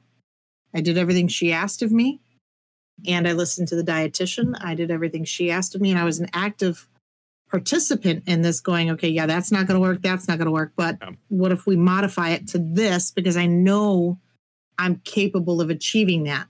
Otherwise, I'm going to make you a false promise and fail. Right. And I know that about myself. And I'm confident enough to say that to these people who are trying to help me because just like me as a practitioner, I'm there to help people. I want someone to tell me if I suggest something and it's not going to work, tell me. Let's come up with something that will. Right. So I did the same thing with my doctor and, and the dietitian. And so I switched to to try and get the the Red Bulls out, right? I switched to mud water, which I'm very excited. I'm going to put a plug in for them right now, mud water. I got the I got that for Christmas. I'm excited to try that and tea. I'm switching to more tea, caffeine free herbal tea. I got a beautiful cast iron teapot for Christmas.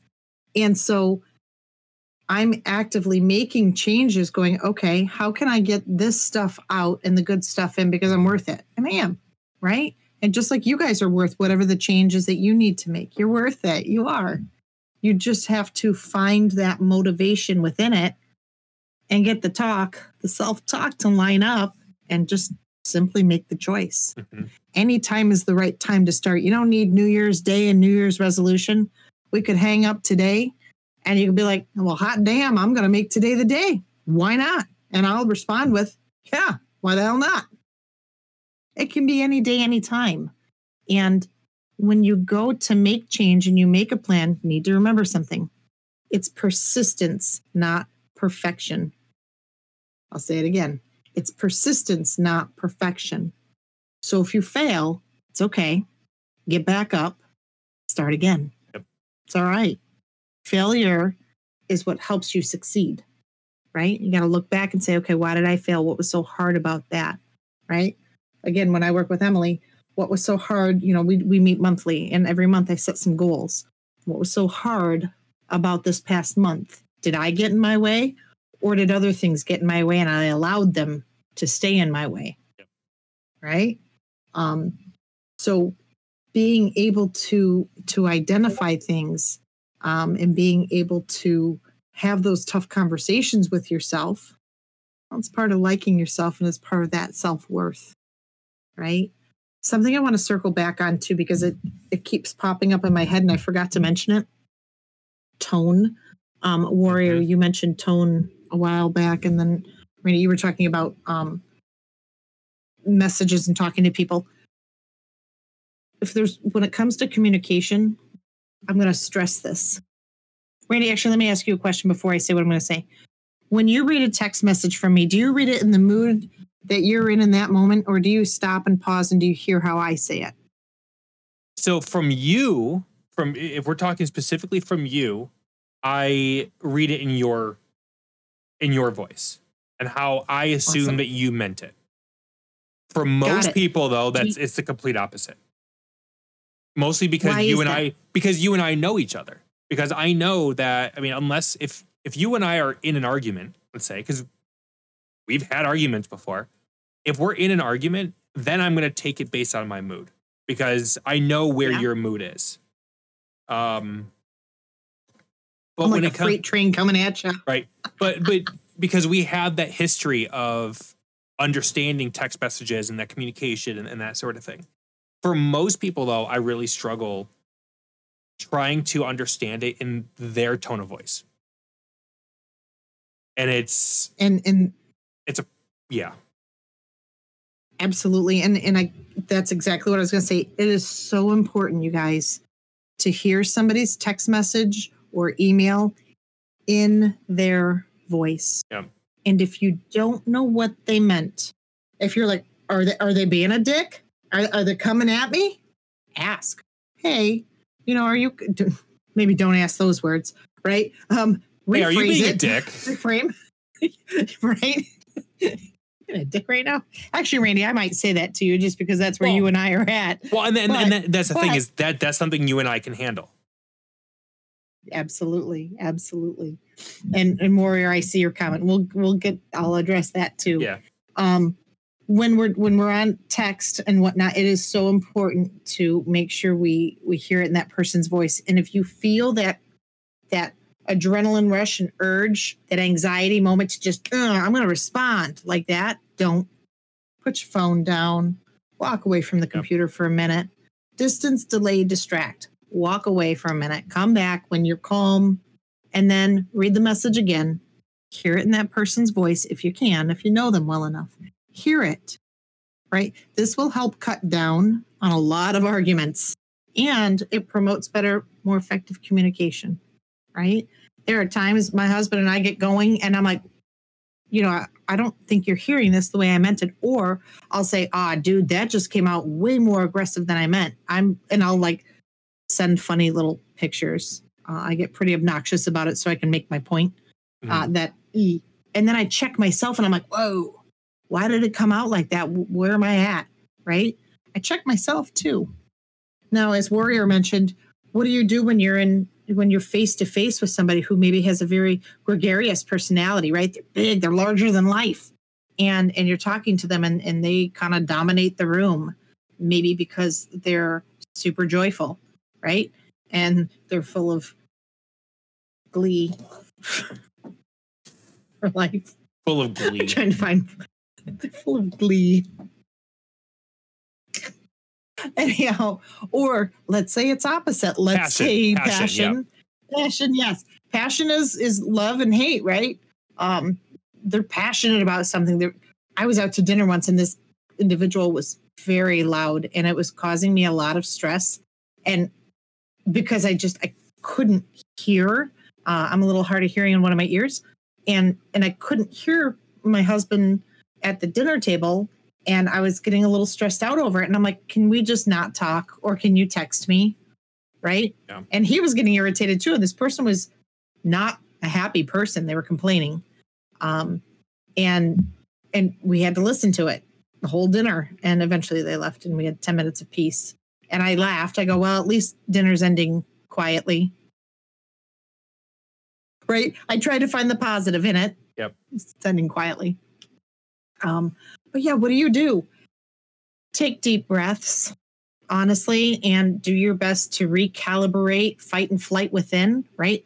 Breathing isn't just a cutesy psychology technique. It actually rebalances the endocrine system in the brain uh, and the hormones that are being produced out, right? Because the lungs carry oxygen to the brain. The brain needs oxygen, right?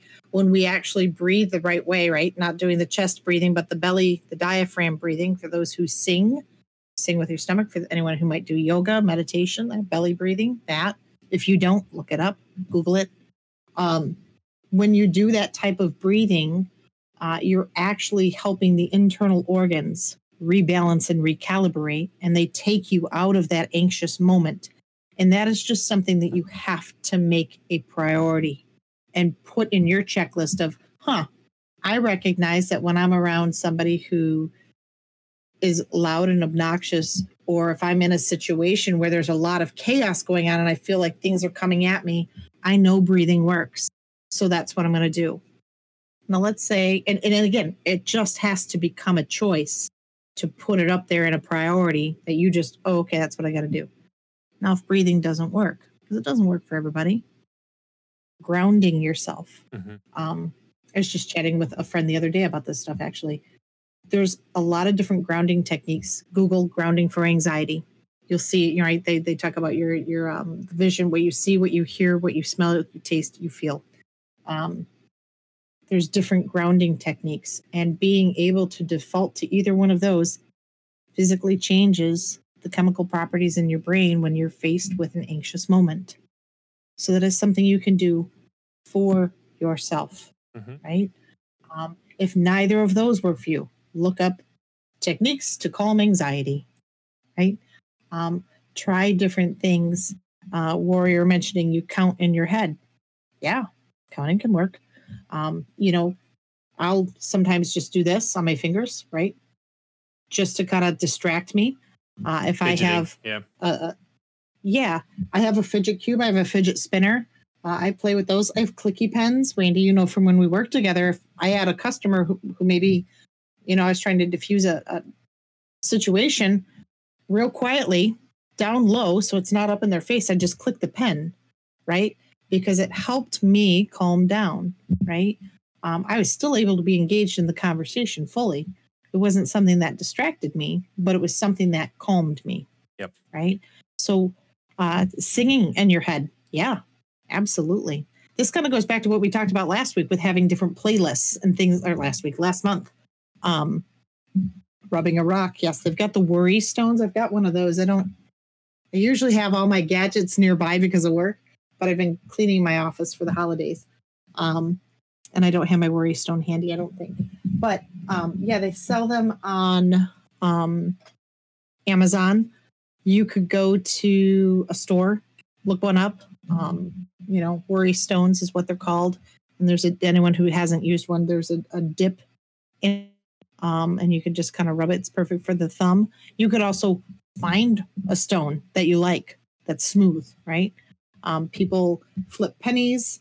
Um, there's rings. They make anxiety rings where um, it actually spins. It's got a little spinny, and, and you just sit there and spin it like that. Yeah, it's like a ball bearing Um, type make- of thing. Yeah, I've seen those. Yeah, they make they make all sorts of things. I don't have my bracelet on today, but I, I wear a bracelet that um, it's stretched out now, and it just so happens that if I'm like deep in thought and I'm really focused on something someone's saying, I'll I'll spin it, and the stones just shift, right? Um, and that that's something that just helps me focus more, right? So, um, there's a lot of different things. Rubber bands. People will sometimes put rubber bands around the tips of their fingers and just kind of stretch it. Um, there's a lot of really good stuff out there. If again you're you're faced with anxiety and you're trying to calm down, um, or just refocus and rebalance. But and I know we're kind of coming down to like the last 12 minutes of everything. Um, something I want to just make sure I, I really stress again. It's all a choice. When you peel away every layer, every reason, every excuse, whatever it might be, it comes down to a choice. We have a choice to like who we are. And if we don't like who we are, do we want to like who we are? Well, if the answer is yes, I hope it is, um, then figure out what you got to do to make that happen. And if there's something about yourself you don't like, change it because you can. Right? I make it sound easy. It's not that easy, but it is that easy. It's it's Um, easy. It's easy in the sense that it can happen. the The problem is there's so many people that wants that that want that instant gratification, and it's it's really a matter of playing the long game. You have to play the long game in order for things to change. Because, like I've mentioned multiple Yes. times, when you when you self sabotage, a lot of times it's because of um, fight or flight, and it's because of habit. And it's it's things that we do because it's easier to continue that habit than change what we're doing. It is because it's some it's familiar. It goes back to what we started talking about early on, the medication, right? This behavior pattern is familiar to me. Therefore, I like staying in it because Mhm. this other way of doing things feels foreign and I don't care for it, right? So you might try some of these anxiety techniques and all of a sudden you feel normal. Again, my air quotes, always around normal. Uh, I kind of mock it a little bit. It's textbook. Um, when when we find ourselves going from one thing to this other space that doesn't feel good really important at that time to uh, work in identifying okay what about this doesn't feel good is it because it's unfamiliar is it because you don't know what to expect? Is it because it's actually hurting you? Right? Mhm. um super important to have that. And that again goes back to me saying how important it is to have a therapist or if not a therapist you know a pastoral counselor, um, somebody in your family that you really can trust, right? You have to have a counselor, but having somebody you can have that bonded relationship with, um, that you can talk to them and, and, and trust them, you know, um, it's really important to have that and it's helpful and it's healthy, Mhm. right? It's scary too because people can sometimes be cruel. They can all of a sudden turn on you, right? They tell you all their deep, dark secrets. All of a sudden they turn on you or you turn on them, right? I'm going to go back to Randy, how you started things out. Don't be a dick, right? If somebody's telling you their deep, dark secrets, keep your lips zipped. Yep. Super important, right? It's not fair. And you might want to talk about it because let's say somebody's sharing something with you that challenges your value system. And I've had this happen and and I'll be I'll be honest and vulnerable with you guys. I didn't keep my lips zipped and I paid the price for it. And you know what? I earned it. I earned it and I deserved what I got. And guess what I do? And it wasn't wasn't patient related. It was personal life and many years ago. Yeah. And uh you know, I- yep, I was wrong. They were right. And they were right to be upset with me. I should have gone to that person and said, "Hey, what you're telling me is really challenging my values and I don't know that I can be the support you're looking for." But I was afraid to, right? I was still in my yes mode. Yes, yes, yes. Right? Uh yes to them, no to me. E. Right? Right? That's self-sabotage. it's healthier to be honest with yourself and with other people. You know, one of one of the biggest things in any relationship is communication. You know, that that's been an ongoing topic this entire, you know, discussion. It's communication. It's being able to communicate, talk to people, and just tell them Talk what to needs yourself. yeah, or or to yourself and just say what needs to be said. You know, choose the right Yep. words. That's again, that's key. Making sure that you choose the right words to be able to have that information come across properly, which is a hard thing to do. It takes a lot of practice, years of practice. One of the only reasons that I I understand how at least the basics of how to communicate effectively is because Stacy and I had so many debates and mm-hmm. discussions and and arguments and everything else in the past. You know, and, and, obviously all of it's all of it's positive, but it was all in a sense of trying to teach each other how to communicate. You mm-hmm. know, finding somebody that gives you that that ability to do that, and that not only understands it, but understands how to teach somebody else is really really important.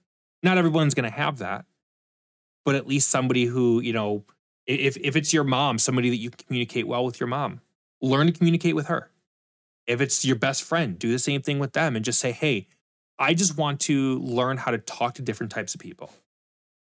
Um, one thing that i i brought up earlier is the DISC test if you get a chance take a look at the different types of of it if anybody who knows what meyer-briggs is is kind of the same basic concept um, one of the things I told my team at work was that Meyer Briggs, at least to me, this is not necessarily true, but at least to me, Meyer Briggs is very much on the personal side. DISC is more on the professional side. So whether you're going for DISC or Meyer Briggs, do some research on the personality tests and understand what different types of people and how to communicate with different types of people. There's plenty of research out there to be able to, you know, and that'll that'll help. Myers. Go ahead. No, no, go ahead. I was, I was just gonna say that that would help you um not only keep you it's not only gonna help you um not sabotage yourself, but not sabotage the relationships that you have with other people. Absolutely. And Myers Briggs, there is a work component to it. There it's is. just society uh, latched onto the more personal, interpersonal behavioral. Um, Yep. And it works really, really well for that. And, and DISC is a great one. And you can find these um, online and take them. Um, they're, they're good little touch points. You know, I'd say, you know, in addition to that, going on and um, I think they still have it. I haven't been on this site in a while, but um, the five love languages, and it's Yeah. the numerical five. Yep. It's not spelled out five, uh, but the le- five love languages. Um, they had on there the apology style, the love language. Oh, there was another one. I'm forgetting it off the top of my head. And it doesn't matter, just so you guys know too. Um, when you go on for the love language, it's you know, are you single, are you married, whatever, in a relationship the questions are the same.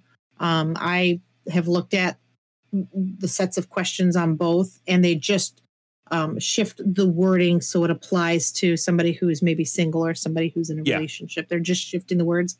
The outcome and the meaning of the question is the same. Yep. Um, so not going to matter.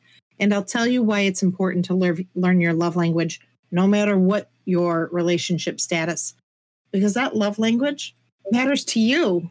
Yep. It's knowing that like mine is quality time by a landslide. Like the second place one, I think is I don't even know what it is, but it's so far down, right? So I know that I need quality time with myself and I need quality time in certain friendships. For example, when Randy and I hang out, I know to anticipate at one point in time, I knew to anticipate he'd be on his phone and that that was an acceptable time for me to also be on my phone. We were kind of like multitasking friends. We could have conversations and be on our phones and be on our computers and still maintain that conversation. But I will tell you, if my spouse did that, I'm like, what's more important on your phone? Yep. Hmm? What's going on? Right. Um, we don't have that. Now, sometimes we do, but I kind of like a chameleon will adapt and adopt to whomever right it is I'm with. And and I know Randy, I don't know that you still do this, but um, because it's COVID and we don't see each other. I'm gonna blame it on that. Yeah, yeah, yeah. Totally COVID's fault. Um, and we live far apart. Um, not that far, but far. Anyway, but um, you know, I just know to accept that you might be on your phone when we're talking, and that's not that you're rude. That's just who you are. And it's important, again, you guys, to to know who you're talking to, to know who you're dealing with. Um, but know your love language so you can deliver that gift to yourself, right? There's gifts of affirmation, there's um, or words of affirmation, there's gifts, there's physical touch. Um, there's so many different ones. And if you're in a relationship, it's important to know your love language so you know what your needs are to yourself and from your partner. And it's important to know their love language so you can make sure you're delivering to them what they need, right? Dan is uh, words of affirmation. And I make sure that I compliment him on certain things. There was one time though he thought I was being sarcastic. I'm like, wow, I really like the lines on the lawn. And he did this like ziggy zag thing. And I genuinely liked it. But my tone, so warrior, mm-hmm. my tone, he didn't like. He thought I was being sarcastic, which I often am sarcastic, right? But playfully, like in a comedic way, um, not like cynical, I'm bitter. Uh, and he has never done it again. He's never done that again. Uh, and it hurts my heart. I'm like, oh my gosh, how do I undo this? It's stuck with him, right? I'm sure now after I'm saying all this, if he is listening, he'll he'll do the diagonals again. I hope, because uh, he know I'm sorry, sorry. it's on the World Wide Web. I'm sorry. Wasn't being sarcastic. I like the diagonals. Um, but thank you for putting that up, Warrior but it's important to know your love language so you can communicate effectively with yourself. If the apology style is still on there, I'll tell you guys, I took that blindly because uh, I could never really pinpoint what my apology style is. Man, I took it and it nailed it. I answered honestly. Uh, that's the key. You have to be honest. Don't answer the way you think you should. Answer the way it really applies. You'll get the authentic answer. Um, and it nailed it. And I was like, holy crow, that's awesome right? And it's helped me help others, right? When it comes to like apologies and things like that, right? I don't necessarily look for the words I'm sorry. Just show me and, you know, do better for yourself. Don't worry about me. I'll be fine. I'll get over it. But do better for yourself because that's what's important. So, yeah, learn those things if you guys can. Well, and to to add to what you're saying too, it's good to understand yourself, understanding somebody else's DISC, Meyer Briggs, love language, whatever it might be, understanding other people's helps you work better with those people. Um, so it's not yes. about, you know, astrological signs. You can't categorize everybody into one type of thing. And I know there's people that believe in astrological signs, and that's great. But you can't categorize everybody into one thing. So these types of tests really help categorize in a way that actually makes sense because you've responded to certain questions that have helped categorize it. And then like for instance if if I know what your what your test result is on whatever test we use. So let's let's use, you know, the five love language. If I know what your love language is, I can manage my time with you better which will then build our relationship better. Um, yeah. So, so when it comes to work, utilizing the DISC test allows me to look at somebody else results. Or there's there's like for work there's a um, there's a uh, an add-on for Chrome that I use that actually will give somebody's DISC um, result based on their profile on LinkedIn. So I could go and actually look at somebody's. It's pretty cool. So I can go and I can look at somebody's um, score, and I can say, okay, based on their profile, it's given them, let's say, an SI. It's a high S, low I. Great. I can then look up the result and say, all right, the person likes to be communicated this way. They like a lot of wording, they like a lot of detail. Because I guarantee you, if I go and I give somebody who doesn't like detail and they just want you to get straight to the point, they're not even going to listen to anything that I'm saying. And if I do the opposite to somebody who likes that detail, they're going to say, well, why the hell didn't you give me more detail? Now, you know, being able to figure that type of stuff out. Love language is a great one when it comes to relationships because by understanding somebody who, you know, they they thrive off of that that alone time with other people. If I'm not giving you that, your our relationship isn't going to work because I'm not meeting your needs. No matter how much Right. the the rest of the relationship works, I'm not meeting those needs. yep, absolutely and and it's so you know love language doesn't mean you know doesn't have to mean intimacy. Love is friendship. Yep. right? Love is just love. Right? An intimate relationship has that added layer of being in love right? We can love people right? But when you're in love right that's that other other side of it. So don't be afraid either. Don't be like oh I love languages. Er, i don't love my friends. Er, er." hopefully you do love your friends right? Um, hopefully you do. And again it's it's something that's for you. Hmm. it's something that does you know but again uh, when it comes to the DISC myers-briggs any other personality behavioral um, quiz that you'll take answer honestly. Yeah. don't answer the way you know i, I tell patients that when i do um, psych tests.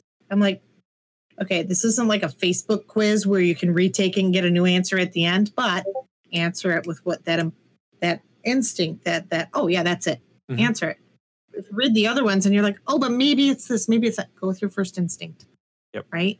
Um, change it only if you know you read the question wrong and you got it wrong right? Um, but yeah don't don't be dishonorable to yourself. Be honorable to yourself and, and learn. And you get a result you don't like and you're like ugh i don't like that. Ask yourself why don't you like it? Is it because it's true? Is it because it wasn't true? Um were you being honest? Right? Yeah. it's that those are the important things. So kind of to recap because i know we're at the end we're over. Um i know that it's time for you to Well, game. I um well, I don't game after anymore. Oh, Um, I, I do actually want to hit before we finish everything out. I want to very quickly jump into because we've we've covered a lot of topics in this when it comes to self sabotage, but we haven't touched on how to overcome.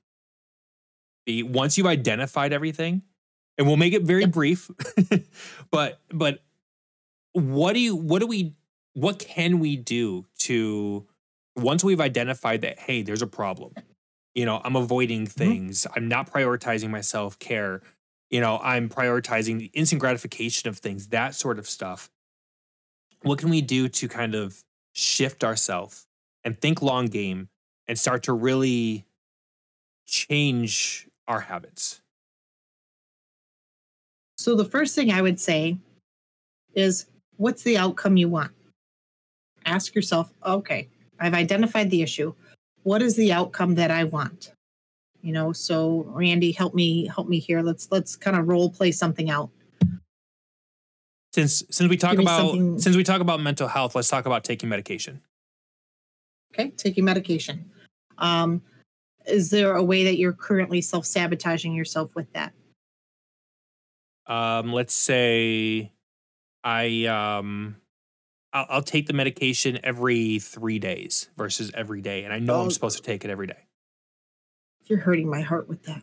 Uh, I- I don't- I'm don't actually- role playing.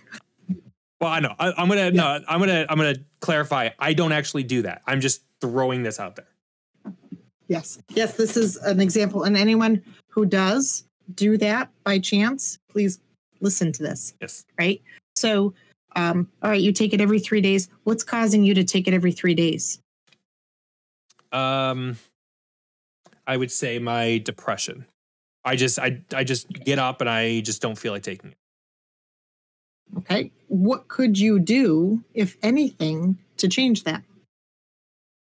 i could what set a timer What choices could you make? Okay. Is that realistic?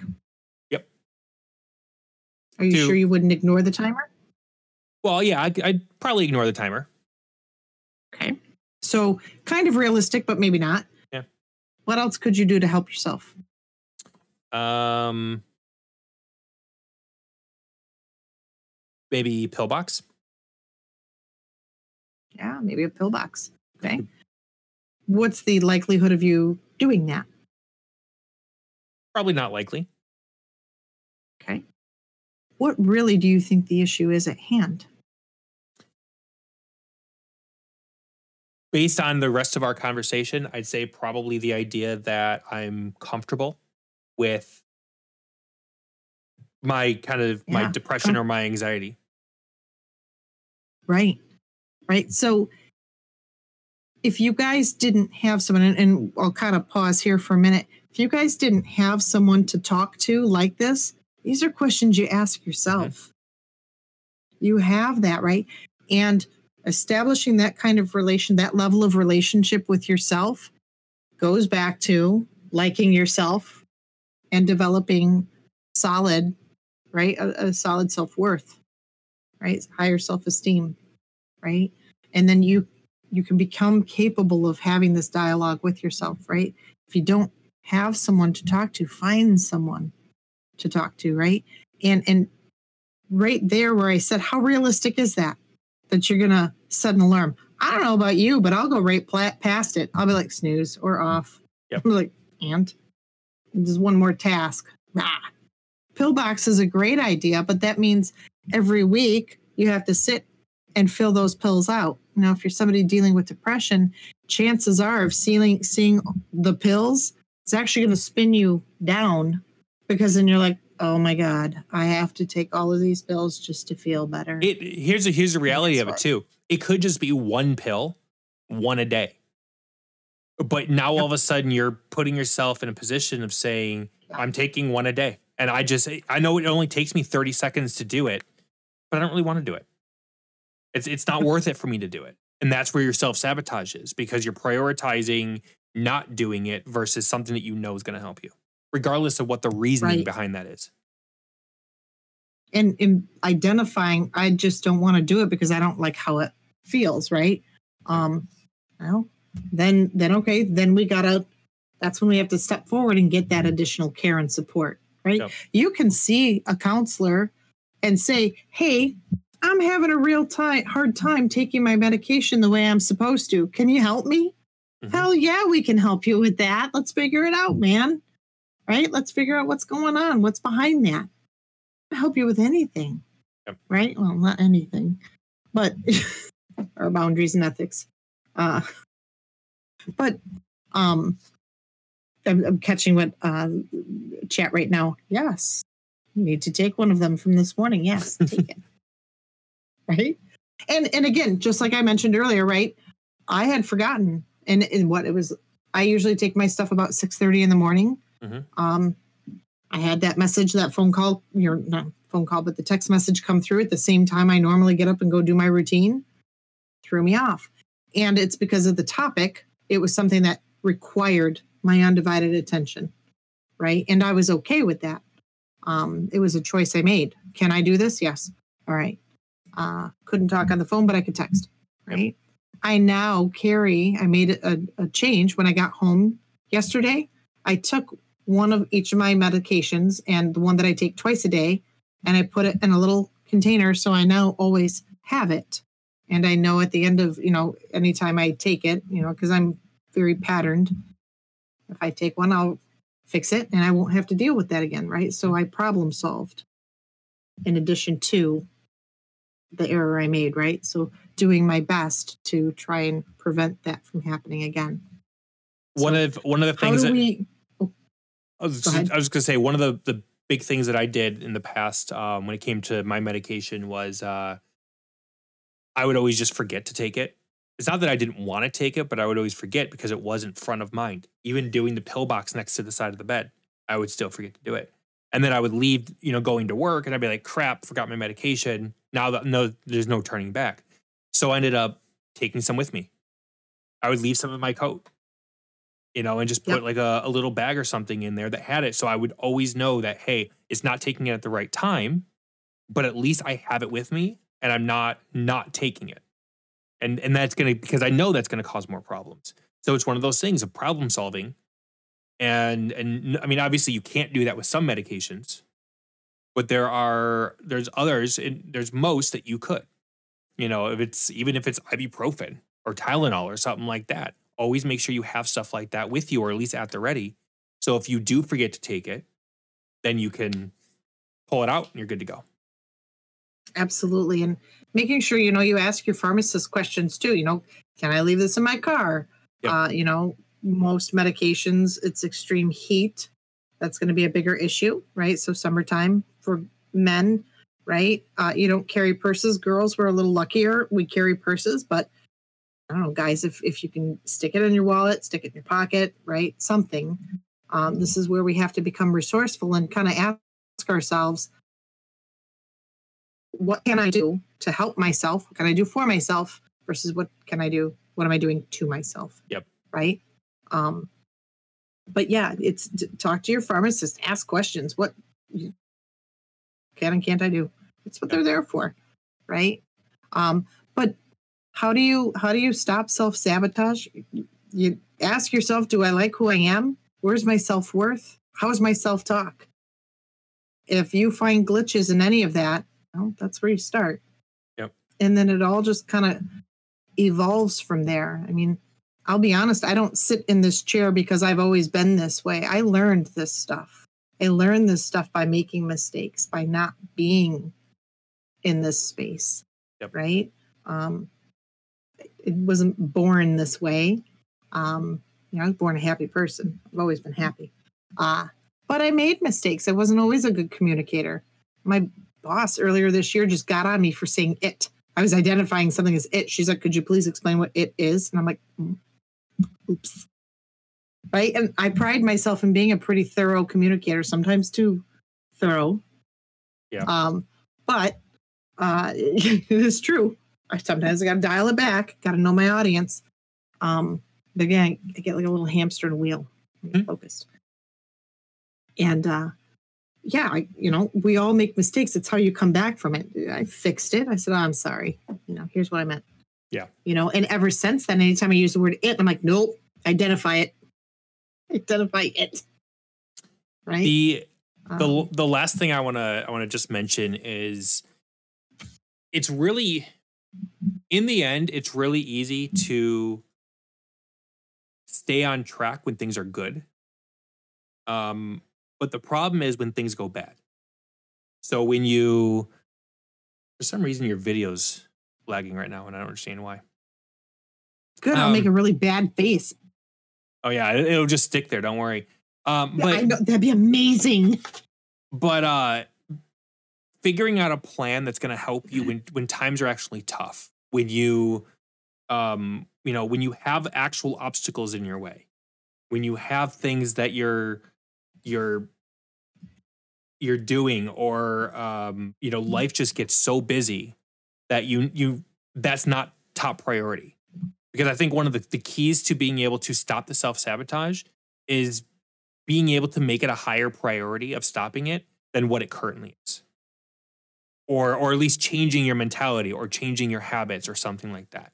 Um, so what what can we do at a final note? What can we do to well i guess you have something on a final note but what can we do to um, plan for th- those obstacles that get in the way Well, let me. I'm gonna. I'm gonna spin this and ask you, what would you do? Um, what would I do? I would. I'm. I like the idea of being able to plan it out, um, and I guess it's it's a it's a tough one because you never know what your what obstacles are going to get in the way. Um, I always assume whenever I go in, I, I look at the the worst possible situation that could come up.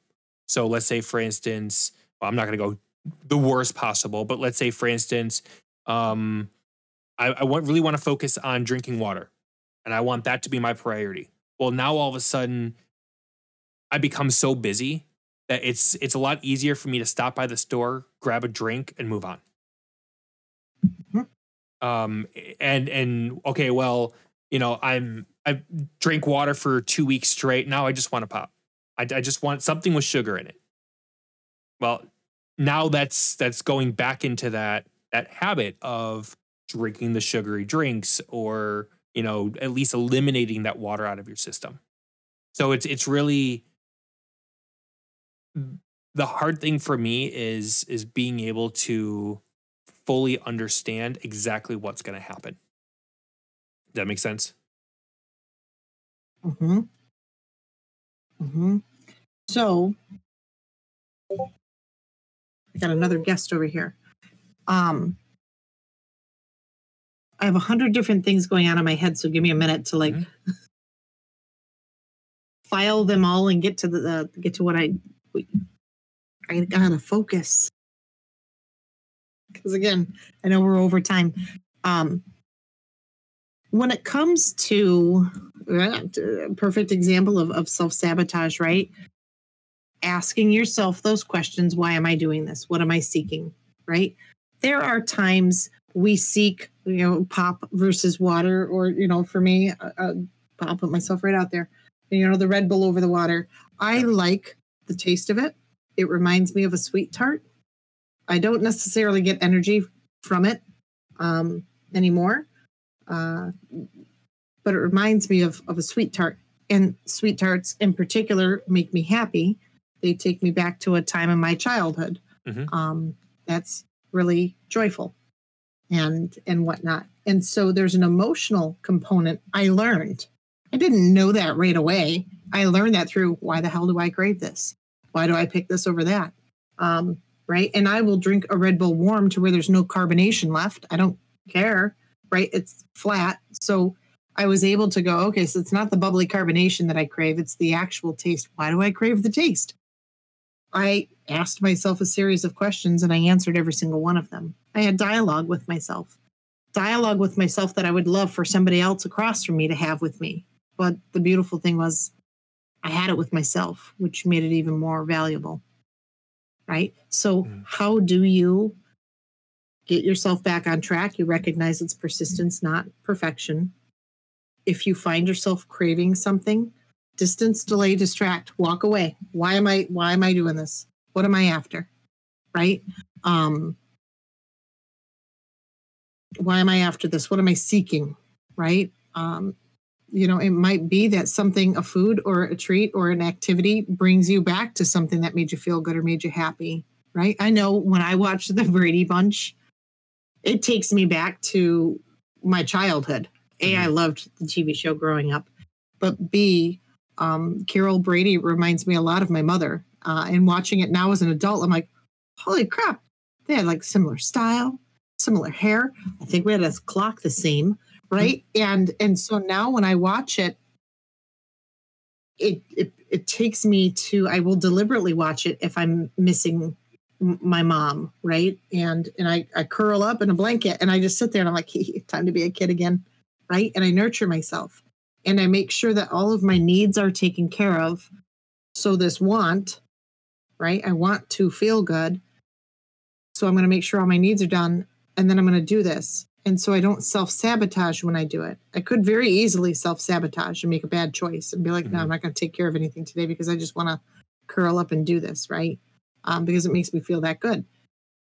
It's not helpful because I'm going to have a double whammy negative afterwards. I watched the TV show. Now there's something negative attached to it because I didn't get any of my stuff done. Right. So that's that distance, delay, distract component. Make sure your needs are done. Right. Distance, delay, distract from distance, delay, distract yourself from something that's trying to pull you in.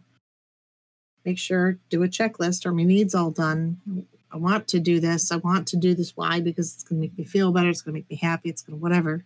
Make sure it's a positive. If it's not a positive, check in again. Mhm. It sounds like a lot of work, and it is. But when you get, when you become fluent with it, it happens like that, right? It just happens. It's just like thoughts. But in the beginning, it's clunky, it's hard, it's mentally exhausting, it's frustrating. Um, it isn't fluid. You'll have moments where it's fluid and you're like, oh, that was easy. It's not so hard. Stacy wasn't saying anything that's true. Uh, it'll get there. You, you'll have a moment, right? It was for me. Uh, it was hard. Still And those- sometimes. Yeah, and, and those are the moments I'm talking about where it's now you're dealing with something that's difficult because it's not Yep. always easy. Right. And being patient with yourself and kind with yourself, right? Um, when I have a hard day, and, and I don't know how else to answer this, but to just kind of throw out my stuff. Um, you know, when when you when I have a hard day, I'm like, clearly it's a day. And I just identify it that way. It's a day. It's not a bad day. It's not a shitty day. It's not a effed up day. Those words are reserved for days that are truly any of those things. But I mean, somebody's got to die or be in the hospital to get one of those. Otherwise, it's a day. Yep. It's a day. My good friend Camper Chris and I, once upon a time, we I'd have a rough day at at work. This is back when um, you know, I, I waited tables and and uh I don't think I was even working customer service yet. I think I was doing like the five job thing. Mhm. Um, but anyway, I, I call him up. I'm like, Camper Chris, I had a bad day. It was rough. You want to go eat and celebrate that it's over? And he's like, Yeah. He was amazing for that. Right. And and it was great because we'd go celebrate a bad day was over because we're hanging out and we're with somebody who's cool Mhm. and a friend. Right. And they're there to you have a good conversation with you. And and I used to love that. And I still celebrate when a day ends, right? I no longer identify them as bad days. Now, like I said, it's a day. But when you're having a moment and you find that you're being triggered and you're find you find that you're going down that dark rabbit hole and you haven't caught yourself yet, that moment you do catch yourself is the moment to stop. The Yep. second you realize, oh crap, I've spent all day, or like LDoc said, you know, ah man, I realized I forgot one of my medications from this morning. Number one, is it safe to take it now? And will it be too close to taking it in the morning? Is that okay to do? Right? That's a question for your pharmacist. Um, sometimes they tell you to skip the med. Sometimes they tell you, nope, take it just as soon as you forget it. And you got a window of time, right? Um, but again, question for your pharmacist. Ask them. And um, take it. The day's not lost, day's not ruined. You remembered. And even if you did forget, oh man, I forgot. Why did you forget? Well, then answer the question. Ask the question, answer the question. Right? Um, comes down to making yourself a priority, making choices. Um, there's a type of therapy out there. It's one of one of my favorite. There's two I love, um, but this one is um, it's called choice theory. Um, it's all about choices, right?